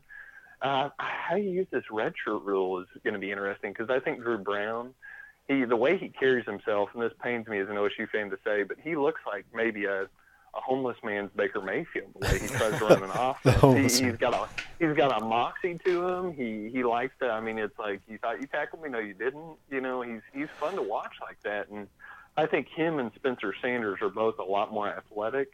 And depending on how you use those four redshirt games, I think you could see those guys getting spring packages. The fourth quarterback that I, I don't know what's going to happen if he sees the field, Keondre Wudtee. I mean, he uh, he throws the ball in the dirt, but he's an athlete, you know. So if you know, maybe he if you see him in there, that's definitely where that's going, or that's at least where we'd hope. But uh, yeah. Okay, well, moving over to the defensive side of the ball, obviously they, they bring in Jim Knowles this year to, to run the defense, revamp it, change it all up. So we're going to a, four-two-five here what what in your opinion what what can we really expect out of this defense this season? I mean, they're returning they're returning some guys obviously lose a lot in the secondary, have pretty good experience on the defensive line and some some great players in my opinion at linebacker. I know this is going to be a a quote unquote much more aggressive defense than we're used to, obviously not playing 15 yards off the ball on the defensive backs. What do you really expect, and what, what in your opinion, is, is a success for this defense this season? Yeah, I, I think the the fundamental aims of this defense will be different. I mean, it's not like we, you know, brought in Dax Hill and four four star safeties to come in and convert the defense. So I think it's not going to be, you know, too terribly different. But I think the same guys will be doing a lot different things. And and uh, I there's a guy right with Adam Lunt who has a podcast called Tape Doesn't Lie, and he's just been breaking down this four two five, and so everything I know about, I pretty much ripped from him and it sounds like you know our old defense. The point of it was we're going to bleed you out. Hope you force turnovers. We're going to make you make a mistake. You're going to walk down the field four yards at a time, anywhere from eight to twenty yards of play. You're going to move down the field. This offense says we're going to give you nothing outside of four and 50 yards. We're going to give you four yards and less and 50 yards and more. So it, it, it I think you're going to see a few more quick strikes than you're used to. I think you're going to see less turnovers, but I don't think you're going to see as many of those long gashing drives. I mean, I, I still have nightmares about that Kansas State game last year where You're not the only like one. Mason Mason Rudolph went in the locker room at some points. I think. I mean, it just didn't matter. I mean, he was on the field the whole day. I think you're going to see this this defense get guys uh, get offenses off the field more. I think you're going to see that happen, but I think you're going to see a few more long bombs uh, when our corners are left on island. So I think those are kind of the differences. You know, you you hope that, and something I have heard that I've I've heard tossed around is that you know OSU defensive coordinators. I think I heard Colin say this in a previous week. In their first year, they do a lot better, and you kind of saw that with uh, Iowa State's defense last year. They run a whole new formation, a whole new thing with that tight front. Nobody knows what in the heck to do with it for five six weeks. I think OSU's defense will have a little bit of that to it for a while. I think people will start to figure out some things they can do, but I do think it'll be a, a change, and it's a whole philosophical change. We're all going to think the world's falling because, you know, Iowa State threw two long passes and what's going on here. But I think our defense is going to be fresher, is, is kind of something I've heard too, which is nice. So, so you're saying that Oklahoma State fans can start expecting to no longer see the uh, 14 yard middle running back screen for the first down continuously. the, the worst to me was the 12 yard out on third and seven, you know, that we left uncovered. You know, just like, oh, yeah, just give it to him. Fine. since they switched to the four-two-five, um, you know, uh, Oklahoma State hasn't.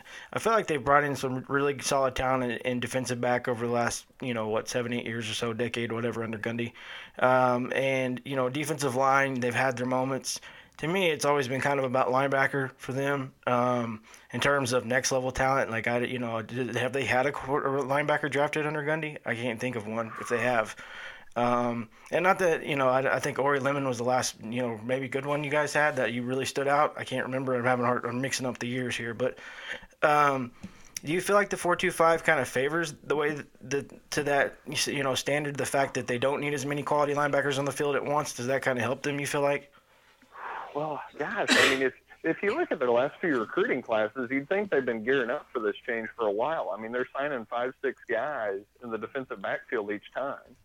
So, I mean, to me, it feels like they've been kind of gearing up for this. I don't know how, how Glenn Spencer felt about that. You know, I, I've got to have three linebackers out here. What are we doing with all these defensive backs? But uh, I, I do think as, as Shaun Lewis was probably the last one that was worth writing home about. Josh Furman, the Michigan transfer, got drafted we kind of found a couple of those star players or safety linebacker hybrids, but man, uh, Justin Phillips is uh, he he is a freshman. He came in in that 2014 Bedlam game in Norman, and he just played his heart out, ten tackles. Ever since then, he's just he's been a consistent player, and I I do think this the 4-2 front does favor what you're saying.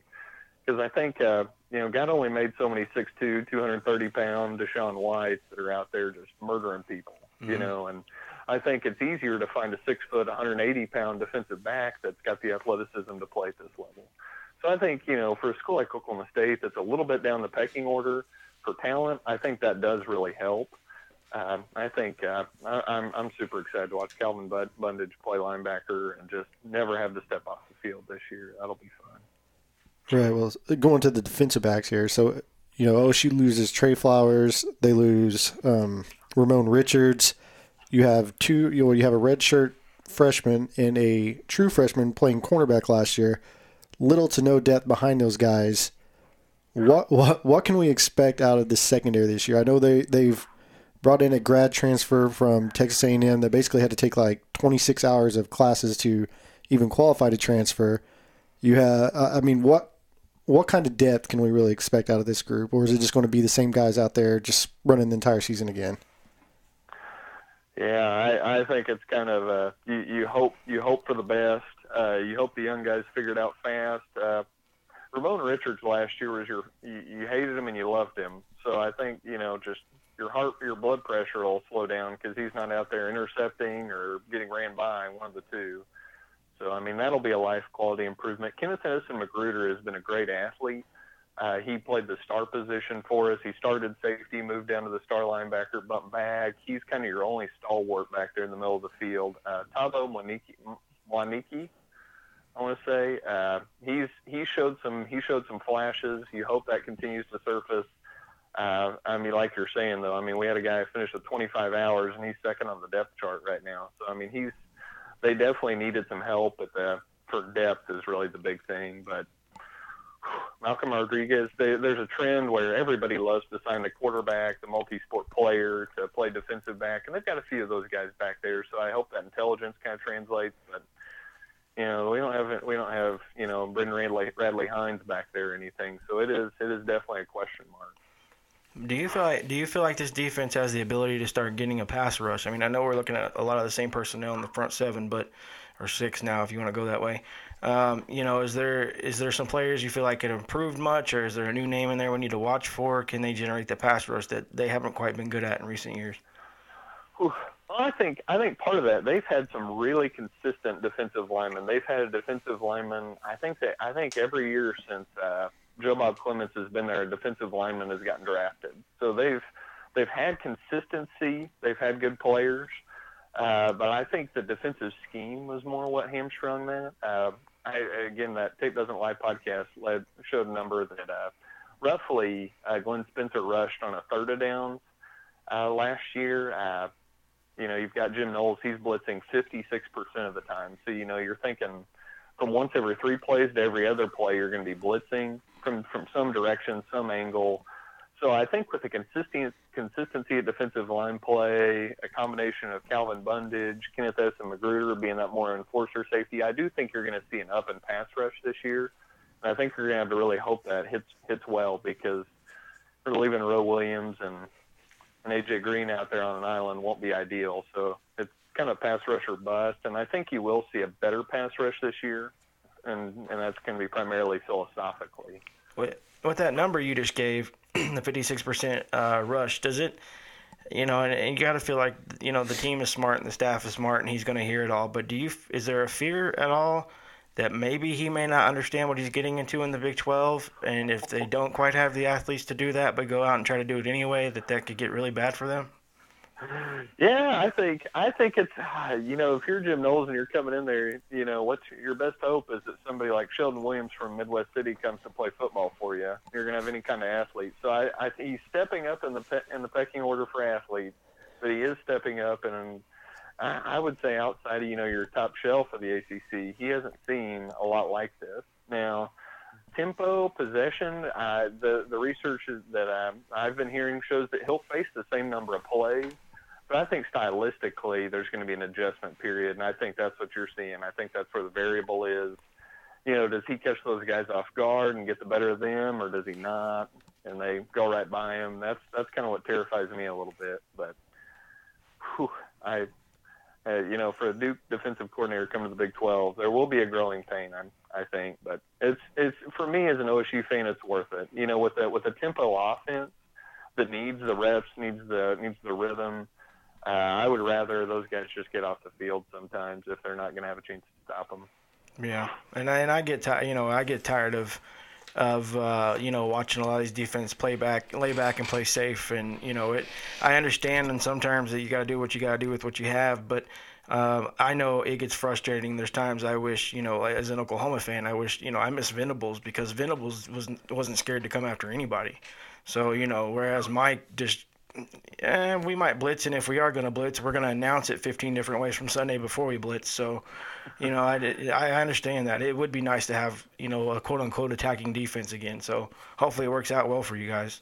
Um, you know, special teams, is there, what are some of the names we need to be looking out there? Who's going to be doing some of the kicking duties and all that? Well, there's there's it's, it's been out there that our Zach Sinor, our Heisman kicker, Heisman candidate kicker, gone Dart, gone is back for another year to try to make another run at it. He has had surgery. He'll be back in a few weeks, but uh, the senior Matt Hockett will be in his place. Uh, Matt Ammendola will, will be back for kick the kicker. Uh, he started out terribly, hit his stride late in the season. We're happy about having him back. Uh, and that's it's kind of a rite of passage for our kickers. They look terrible initially, first six games a year, and then from there on, they sound pretty solid. Uh, the, things I'm really excited about is seeing the kick returners. If we can get Chuba Hubbard back there running running back some kicks, I'll be excited about that. LD Brown. Uh, I, I tell you what, I would love to see Gundy his mullet out and play Tyron Johnson at punt returner. I think that would be a blast. You know, you got three receivers at his spot. Play him back there and try to get some moves. Uh, course, you guys mentioned about the rule changes and how that'll probably neutralize kickoffs for on some level, which kind of stinks. But I think I think they should be a fairly consistent group with veteran kicker and punter. But oh, yeah, that's probably all. Don't don't you think that that rule change like this just makes Gundy go? There is no way we're returning kickoffs. I know I know everybody wants to have the big return and everything, but this is like the Gundy rule to me. This says, okay, guys, just catch the ball. Uh, You know, if you're doesn't matter if you're in the end zone anymore, just fair catch it and we get the ball at the 25. So to me, that it just screams we're going to get the you know she's starting at the 25 every time they touch the ball in a kickoff.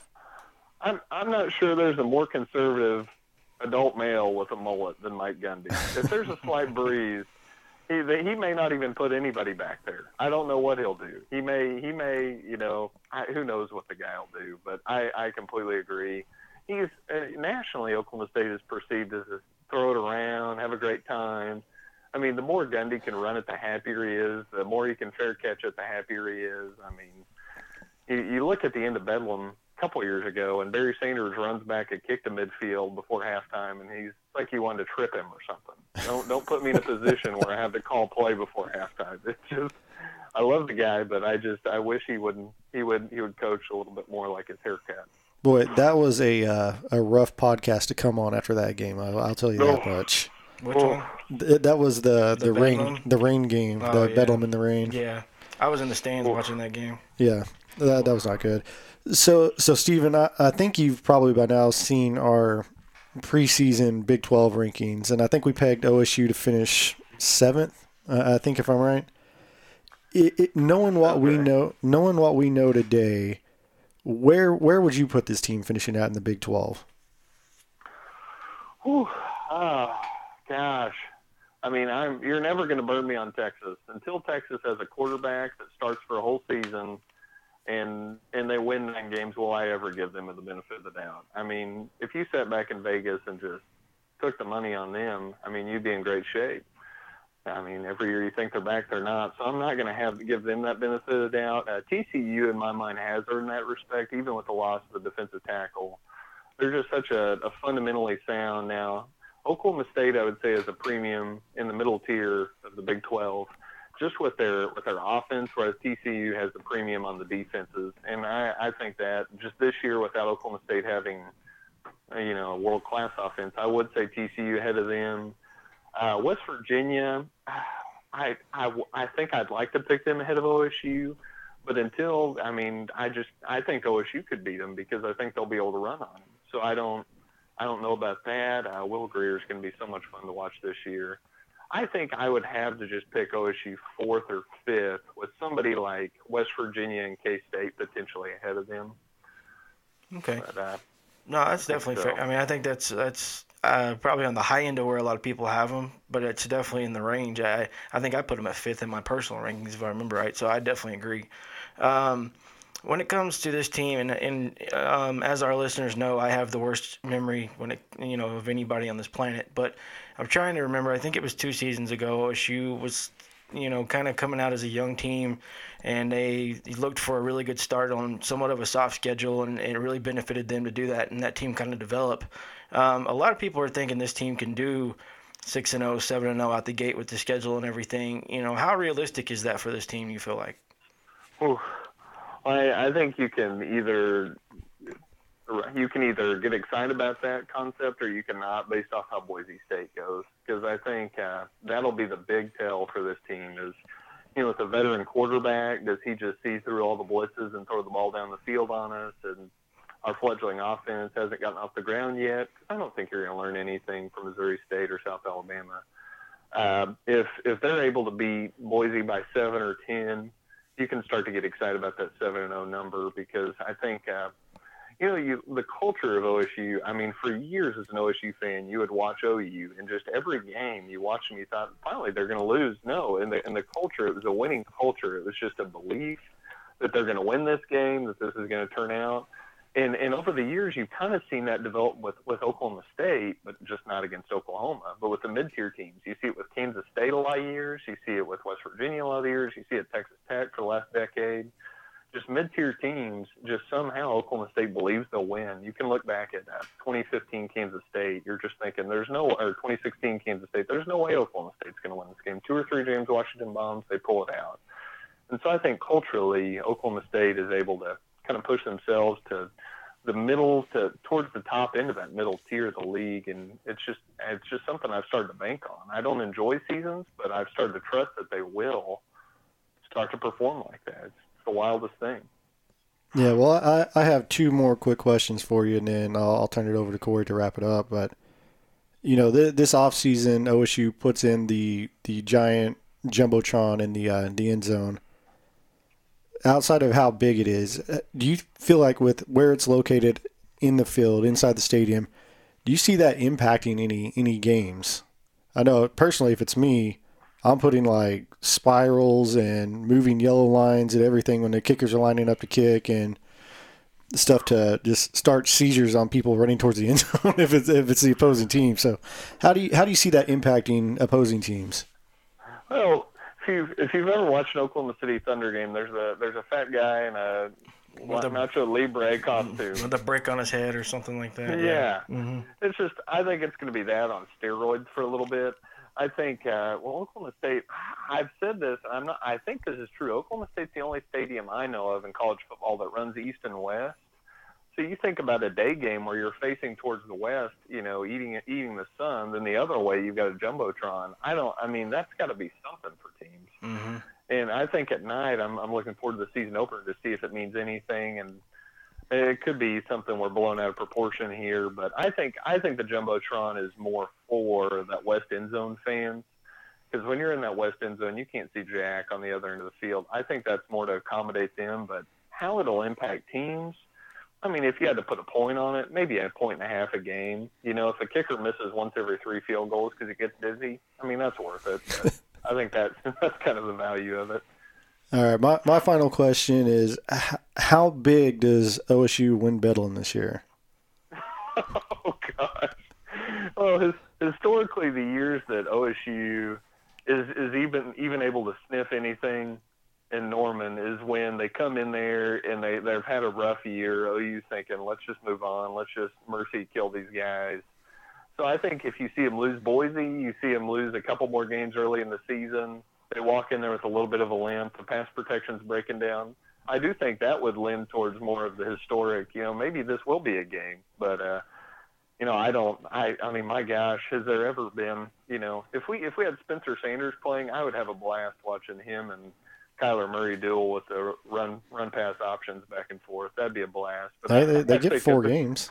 Oh, oh, gosh, that'd be fun. And, and and here's and my thought on the quarterback thing is if if you get the game, you know, eight or nine, and Taylor Cornelius is kind of limping into the gates, why not just rip it off Sanders and let him run in the rest of the way, kind of like a Rudolph in 2014? That's what I'd assume do. But at, at this point, I give OU Bedlam by 10 at this point, and that may be a homer pick too. Boo. Um, that kind of rolls into that, that kind of rolls into my question to some degree. Um, and to me, I've seen it with Oklahoma more than any uh, OSU game, and and you know, contrary to popular belief, I watch just about every OSU game, so I don't just watch Bedlam. But um, you know, you see, there's there's been a lot of criticism of Gundy and the way he's coached in those games, especially. And I think you can point to some more high pressure games too, where that's kind of been the case, where he hasn't quite gone for it. It's been more of a play to lose or play not to lose mentality. Um, considering he's done that when he's had what seems to be really credible horses, all American type guys at quarterback and such. Um, how much does that worry you going forward, especially right now with that, you know, and we all think Spencer Sanders could be the guy one day, but at least as we know right now, not that kind of quarterback in the group right now. You know, does it worry you at all how he may coach in some of those games like Bedlam and some of the bigger games? Ah, well, I, I you, you, that's that's an astute observation for a non-OSU fan, because but it's, cause it's definitely true. I mean, you can definitely see it when he plays Texas every time we played Ole Miss for the last since Eli Manning or you know Eli Manning was there. Anytime Mike Gundy is severely out talented in his perspective, he's going to play super conservative. I mean, we're going to win on a block punt in Texas at Texas. It's that kind of stuff, Mm-hmm. and I think it's I think it's just a. I, I, I don't love it, but I don't. It, it doesn't worry me because we don't play those teams all that often, you know, in our league. You know, we've got pretty comparable talent to everybody except for OU and Texas, I would say. Across the board in the trenches, defensive backs, uh, it doesn't worry me that much. It, it, it would be nice to see him start to hand the ball, hand it over to uh, Mike Yurcich some in the play calling, and I think that's when it can be fun. I mentioned that Kansas State game.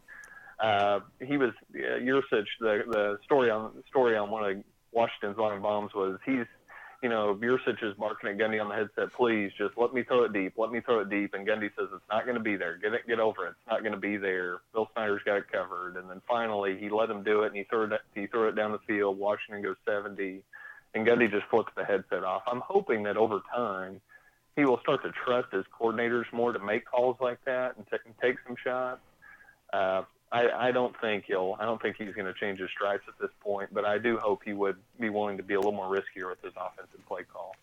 Uh, last question I got for you. I mean, we could do this all night, but I, I one one last more here. One last question to go here. Um, the you know fans, especially Oklahoma fans who were close to the situation, felt like Bob Stoops was wrapping it up. You know, we saw that happening. I don't think anybody saw it that summer then, but you know, it, there was people who paid attention knew it was coming. His his tenure was coming to an end. What does that look like in your opinion for Gundy? Where do you what signs do you look for to see like you know is there certain guys he brings in to, as assistants that he can carry up or do you do you feel like the way Gun you know Gundy's been wild at times? Do you feel like it's just a drop of a hat and he's gone? What are we what are we looking for to kind of feel like he's had enough?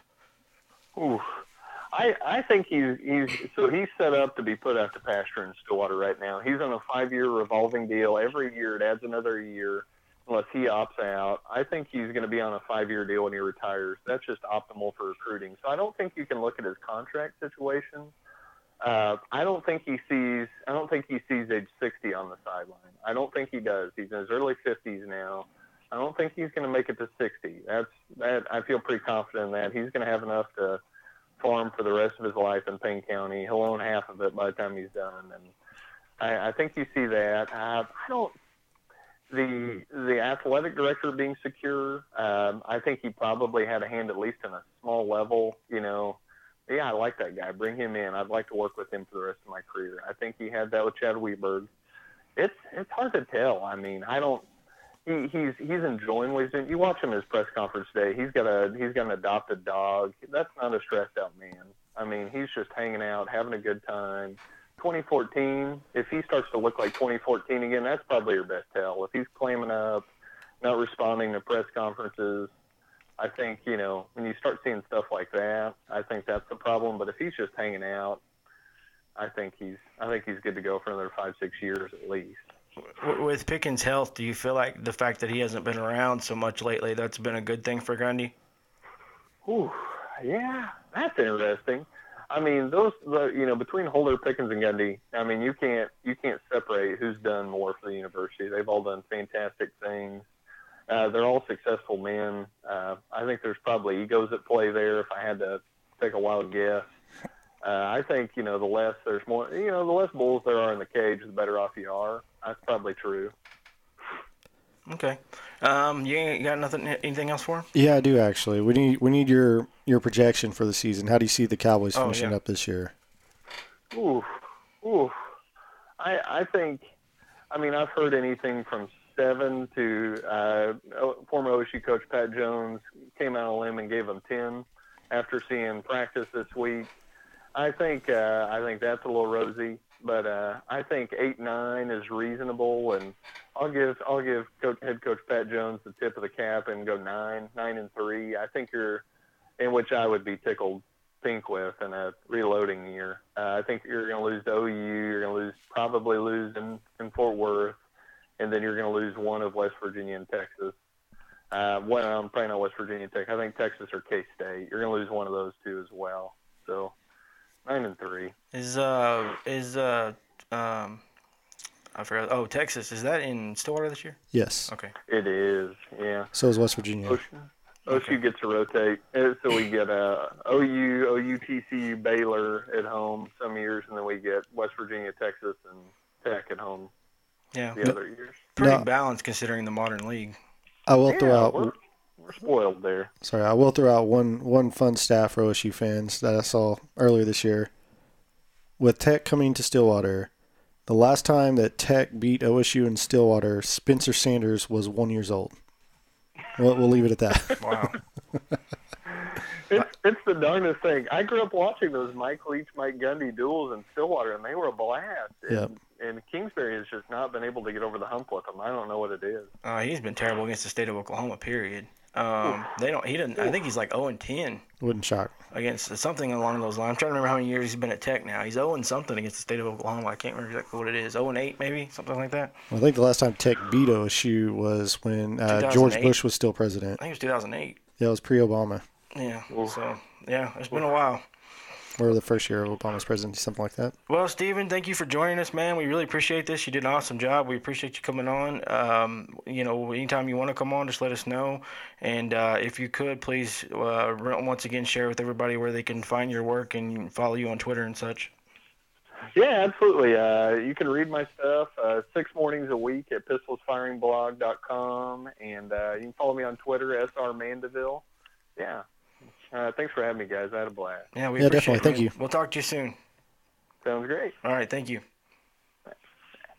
All right. Uh, once again, that was Stephen Mandeville. Thank you for joining us. Uh, if you've been with us the whole show, thank you very much. We appreciate it. You're a soldier. Just shame on you, those people who fast forwarded through either segment. Uh, yeah, we appreciate it very much, though, for you guys listening. And even if you did split up the show, we won't be too mad. So we understand. There's just some people that can't stomach the other one, regardless. Uh, we don't ask everyone to do what we do, so it's not easy. Um, just any final thoughts you have on either one of those? Oh, also thank you to Jay for joining us from Red Dirt Sport. We appreciate that as well. Definitely. I, I mean, what really stood out to me was when Jay Jay said that the second hardest guy to replace for Oklahoma outside of Baker Mayfield was Dimitri Flowers. Yeah. That was what I when coming into this show. That's what one of my points that I wanted to make was that guy was just a freak, versatile athlete that you know it really set up a lot of Oklahoma's success on offense. The thing that uh, if uh, if there's one positive, I feel like, and I don't know if it's a positive, but maybe not a negative. Oklahoma feels better at wide receiver than they've been in a while. So maybe agree with that. maybe you don't need his threat in the passing game that you have in recent years because Oklahoma's been very mediocre outside of maybe one good receiver in recent years. So um, maybe that that, but again, I just don't. You just couldn't account for the guy. So No. it's it's. I don't see how it's a bonus in any situation not to have that anymore. Um, so yeah, definitely, and, and like he said, trust me, there's not anybody on campus right now that replaces him. I don't think at all ever in their career. I know he said, talked about some of them being young. I just don't think the guy's here right now. I don't think there's a guy in Norman that does it. Well, that's the kind of guy. He's the kind of guy that is going to have a very long, successful NFL career, in my opinion. Yeah, whichever team I mean, we, kinda, with. we thought that with Trey Millard too, and again, he, he had some injuries. Um, I don't even know if he's still in the NFL. I know at one point he was still with the 49ers. I don't know where he's at now. I'd have to look. But, you know, that Millard wasn't quite, I don't think, as versatile as, as Flowers was, though. Millard was a good ball carrier. He could catch it if you absolutely need him to. But um, Flowers just has this this crazy ability to find space and know when to go and, you know, when, know when to do that scramble drill and things like that. And again, his run, he carried the ball for him, I don't know how many times against Iowa State when Mixon and, Yeah. and Perine He ran for over 100 yards, didn't he? Yeah, and the first time he had ever carried the ball at OU ever, and he goes off ridiculously against them.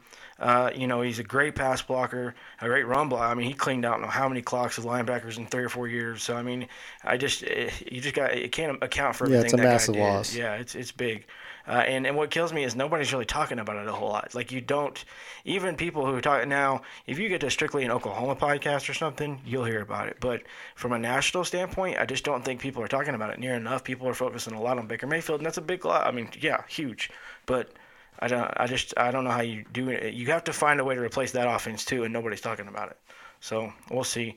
Um, you know, it didn't make me feel any better that he felt as bad about the safeties as I did. Um, I again that and again in college, you know, to some degree, maybe it's not as big a deal. Obviously, you're not going to have an Ed Reed uh, back there, but you know, I, I it, worries me. I mean, it's it's by far I, I we you can get by with the defensive line it's got. I think the the youth at linebacker, the talent there, if it's not great this year, it will be great next year. So I'm not so much concerned about that. Corner, I think will will sort itself out. But safety, it, I'll be honest, it, it worries me. Um, moving on to OSU, I you know I mostly what I thought, I mean, pretty much about what I expected on all of it. I don't know what stood out to you. Yeah, I don't know. I'm, I'm close to the subject, so everything was kind of how I expected it to go. I, I will say one thing that concerns me for for Oklahoma State this this year is you know earlier today it was announced that Patrick McCoffman tore his ACL. Mm-hmm. That was a guy that was supposed to be a big red zone target, kind of along the Marcel Ateman line. So that means LC Greenwood's going to have to step up and. You know, a couple of other things as far as the depth chart was concerned. You had uh, Shane Richards listed as a starting right guard that shocked me because that was Larry Williams' position, and he's mm-hmm. been the mm-hmm. starter there starting the season the last two years. He's listed as the backup at left guard, which made me kind of wonder, you know, like what's going on with there? Is he not really fully healthy? Is he still struggling to get caught back up to where he was pre-injury? Mm-hmm. How's that situation play out? Um, like you mentioned, Arlington Hambright starting at left tackle on offense. You know, I, I don't know what he's shown in practice, and I didn't get to see him in spring game this year, so I don't know how he's doing. Maybe he's advanced a lot since he came on campus, but – to me, that's a concern. I thought maybe Dylan Galloway would step up and take that position, and he didn't. So, I mean, it could be a good thing. Maybe he's maybe he's earned it, and he's playing well, and we'll see how that goes. But it's you know the offensive line is definitely a concern, and depth in the secondary is going to be key for Oklahoma State this year. I was going to ask that. I'm not sure how well it came across on the podcast, but doesn't it feel? I don't know. It feels to me like the questions I feel like you know what you have in the front six or so, depending on what formation you guys are in. Doesn't it feel like the the question pretty much lies in the secondary with this team on yeah. defense? Yeah, the uh, the front six, front seven, whatever you want to call it. Uh, there's experience glory there, at least in the starting, or and really with defensive line, it's you know two or three deep along the entire defensive line. Uh, linebacker not quite as deep. Secondary, I mean, you had two corners that really played the entire season last year, basically the, all the games, and you like he's talking about. You bring in a grad transfer that I think Gundy said today he's been in five practices and he's listed in the two deep. Mm-hmm. What's that tell you about cornerback? Yeah. You have safeties. Um, two of the starters. One is a true sophomore. One's a redshirt freshman. Mm-hmm. That I mean that tells you. So I mean secondary is going to be a fun ride, especially with the change of this more aggressive defense. They're playing a lot more press coverage, so you're going to have guys out on islands, and it's going to be interesting. It'll, it'll, be fun to see. I mean, as an Oklahoma State fan, personally, I'm excited. I, I hated seeing the the cornerbacks giving up ten yard cushions when you know it's mm-hmm. third and seven, like he was talking about. Yep, and you know. I, I would think it would lend itself to more of a pass rush from OSU too, because you are taking away so much of that underneath stuff by doing that. So, yeah, um, you know, how quickly do people start getting them to bite, and then it's over? But you know, I you would think it's going to buy him at least a couple of seconds. Nobody quite runs it the way they did, but that Baylor offense under Briles was so good at playing that seven yards and in on the boundary plays, mm-hmm. and you would be taking a lot of those away. And granted, we are going to have a lot of young quarterbacks, so maybe we do kind of see a lot of that this year, but. Um, you know, nobody really runs it quite like they did. So it'll be nice to see them take away a lot of that and force people to go over the top with it you know, and it, it depends. Uh, the other thing you got to worry about too is with you are going to play that much pressure the run game because if the guy gets through that first level or so as a running back, or Rodney Anderson or somebody like that breaks through that first level, it, it could be gone. Yeah. Because there may not be anybody back there to, t- to stop them. So yeah.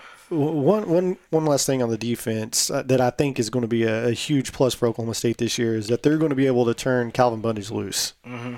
I mean, uh, you heard talk last year that he was kind of out of out of place in any type of coverage. Didn't really understand what was going on too much, and was kind of lost at times and just did what he thought he should do. Yeah. Made his own plays. He's an athlete. Yeah, he's I mean, an athlete out there making plays. So I think if you can get him involved in, in putting some pressure on the quarterback, that's definitely. I mean, the guy obviously you saw it in Bedlam last year. I think he had like three sacks and five plays at one point. Mm-hmm. So he can get to the quarterback. He just needs to be turned loose. So I think we'll see that this year, and, and maybe you know maybe he leads the team sacks. Mm-hmm. And and OSU needs to force their will in that aspect too. They need to force people not to just be able to line up and run right at them because that mm-hmm. does take away your Calvin Bundages and, and some of your secondary coverages. You know because if they can feel like they can just line up and you know run a guard out in the next level and clean house, then there ain't nothing you can do really at that point. So they do need to kind of force their hand a little more at that. So we'll see how that goes. Um, you know, it, obviously pressure. We think they'll be better. Is there anywhere else you feel like that with just a change in defensive coordinator they could be better? Is it turnovers? Is it you know anything else you're looking for there? the the main thing that sticks out to me is that we might actually start getting some stops on third down. I- Yeah, that's that, that's that's pretty sad, but I I'm ready to see that. I mean, it as an Oklahoma State, you know, lifelong Oklahoma State fan, I can't remember a time where it felt like we were actually successful on third down. It was more of please throw an interception here, or you know, Mhm. um, Yep. oh he overthrew him, or it wasn't. Oh, we made a play on the ball. It's they messed up somehow. It's the same way in Norman. I can't. I mean, I, I don't know how many times I prayed for the other team to screw up because I didn't think we had a chance in hell of stopping them. yep. So, you know, every time a quarterback missed something and threw it out of bounds, I prayed, just thank you God, because they could have killed us there. Uh, so yeah, definitely. Um, you know, as as far as where these two teams end up, I I'll put it this way: Oklahoma State, I think, especially in this Big 12, has the potential to be thirdish somewhere in that ballpark. I just, man, that's that's everything going right. Yeah, I and agree. that would mean Cornelius being, you know, I don't know about uh, whatever percentage of Rudolph you want to call him. He would have to be pretty good. He would have to be pretty versatile. Um, the offense would have to pick up rolling right away. The defense would have to, you know, suddenly just start causing problems and get turnovers. And things. I think, I think, I, I just don't think this team is capable of winning the Big 12 this year. And I could be wrong. I just don't think they are. So to me, I feel like the ceiling for them, if everything goes right, is thirdish somewhere in that ballpark. Um, that's why, honestly, where I had them, I had them around fifth. I think that's probably about where they end up roughly, and, and they may go way better or way worse. I don't know, but I just feel like fifth for me is about where this team ends up. Yeah, I, th- I agree. I think I think the ceiling for the team is about nine wins, like Stephen mentioned. I, I have them pegged probably around eight and four. I think I put them at fourth in the conference. So, well, I mean, we're in the same ballpark. I think everything does have to break right, and you're obviously you're breaking in a new defense, you're breaking in a, a new quarterback. So, I can see him taking a bit of a step back, but I don't think it's going to be. I, I guess what I caution people about is this isn't the 2014 Oklahoma State team where they're going to be struggling to make a bowl. The only downside is that the way that this schedule is set up, you could realistically see this team open up seven and 0 and then go one and four down the stretch. So Yep. it could be a rough finish to the year. And that's what I was talking about a couple while ago. Is I just I feel like if there if there is a positive to this, you have to feel like it is that the fact that they could they do have a schedule that allows them the chance to kind of fill each other out. So Right. um, you know the Boise State game. I don't know. I think it could tell us a lot, but again, I honestly feel like Oklahoma State from the time they play that game till late November is going to be a quite a bit different team. Yeah, I agree. Um, so I'm not sure how much it tells us in the long run for the team. It may, in that short snapshot of the first five or six games of the season, tell us a lot. But by the the team that they're going to finish with, I just don't know that it quite tells us a whole lot. I don't know. I don't know. Uh, I'm I not as high on Boise as some people are. But Well, I would tell you uh, what I would take more from the Boise game instead of as a team as a whole. I think that gives you a better idea of where Cornelius actually is because that's going to be really the probably the first decent to good defense that he's going to face. So you'll figure out a lot about him in that game, more so than maybe the whole team as a uh, the team as a whole. definitely.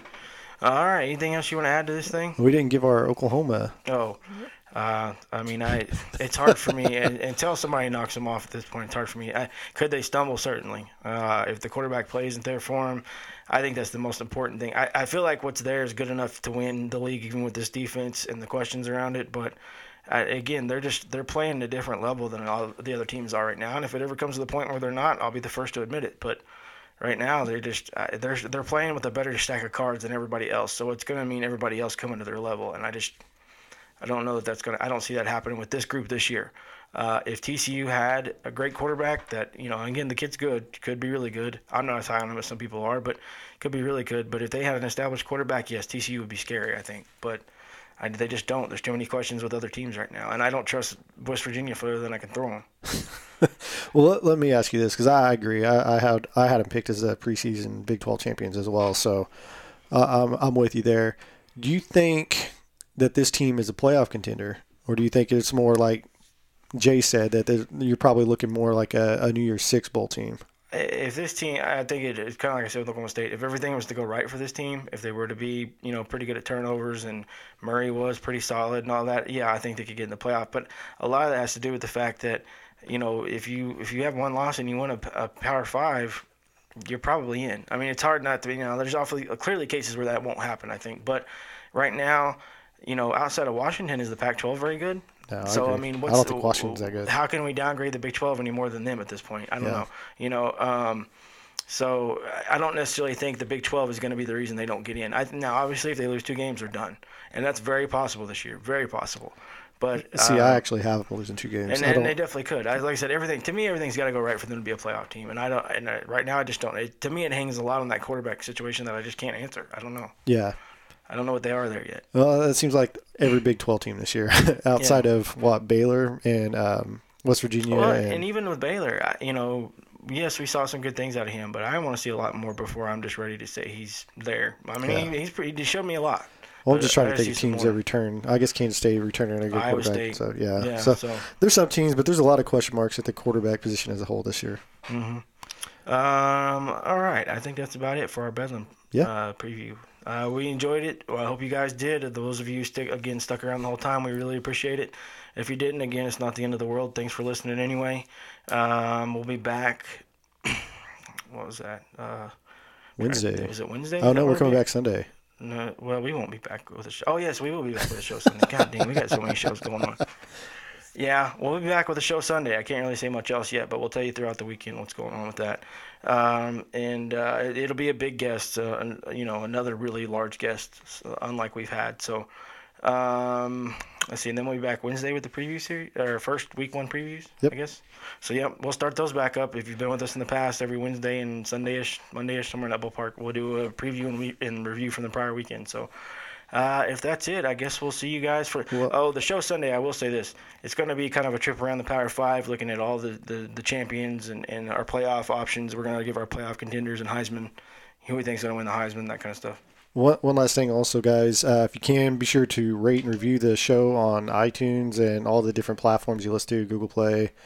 Leave comments. You know, even if, if you're you're listening to the show on a thing that doesn't allow you to rate it, give us some constructive feedback. You you don't hear something, you hear No, something you don't us. like. Yeah, I don't care. you hear something you don't like, let us know. You hear something you do like, let us know. Just give us some feedback, one way or the other. Yeah, we need to know we're doing it right. And I guess if we're not hearing from you, that's not the end of the world. But you know, uh, there's been a few fans in recent years step up and really voice their opinion, and I wish more of them would do it. So let us know what you think. Um, I guess if that's it. Until next time, guys, we'll see you here in a few days. Say Yep, see bye. you guys.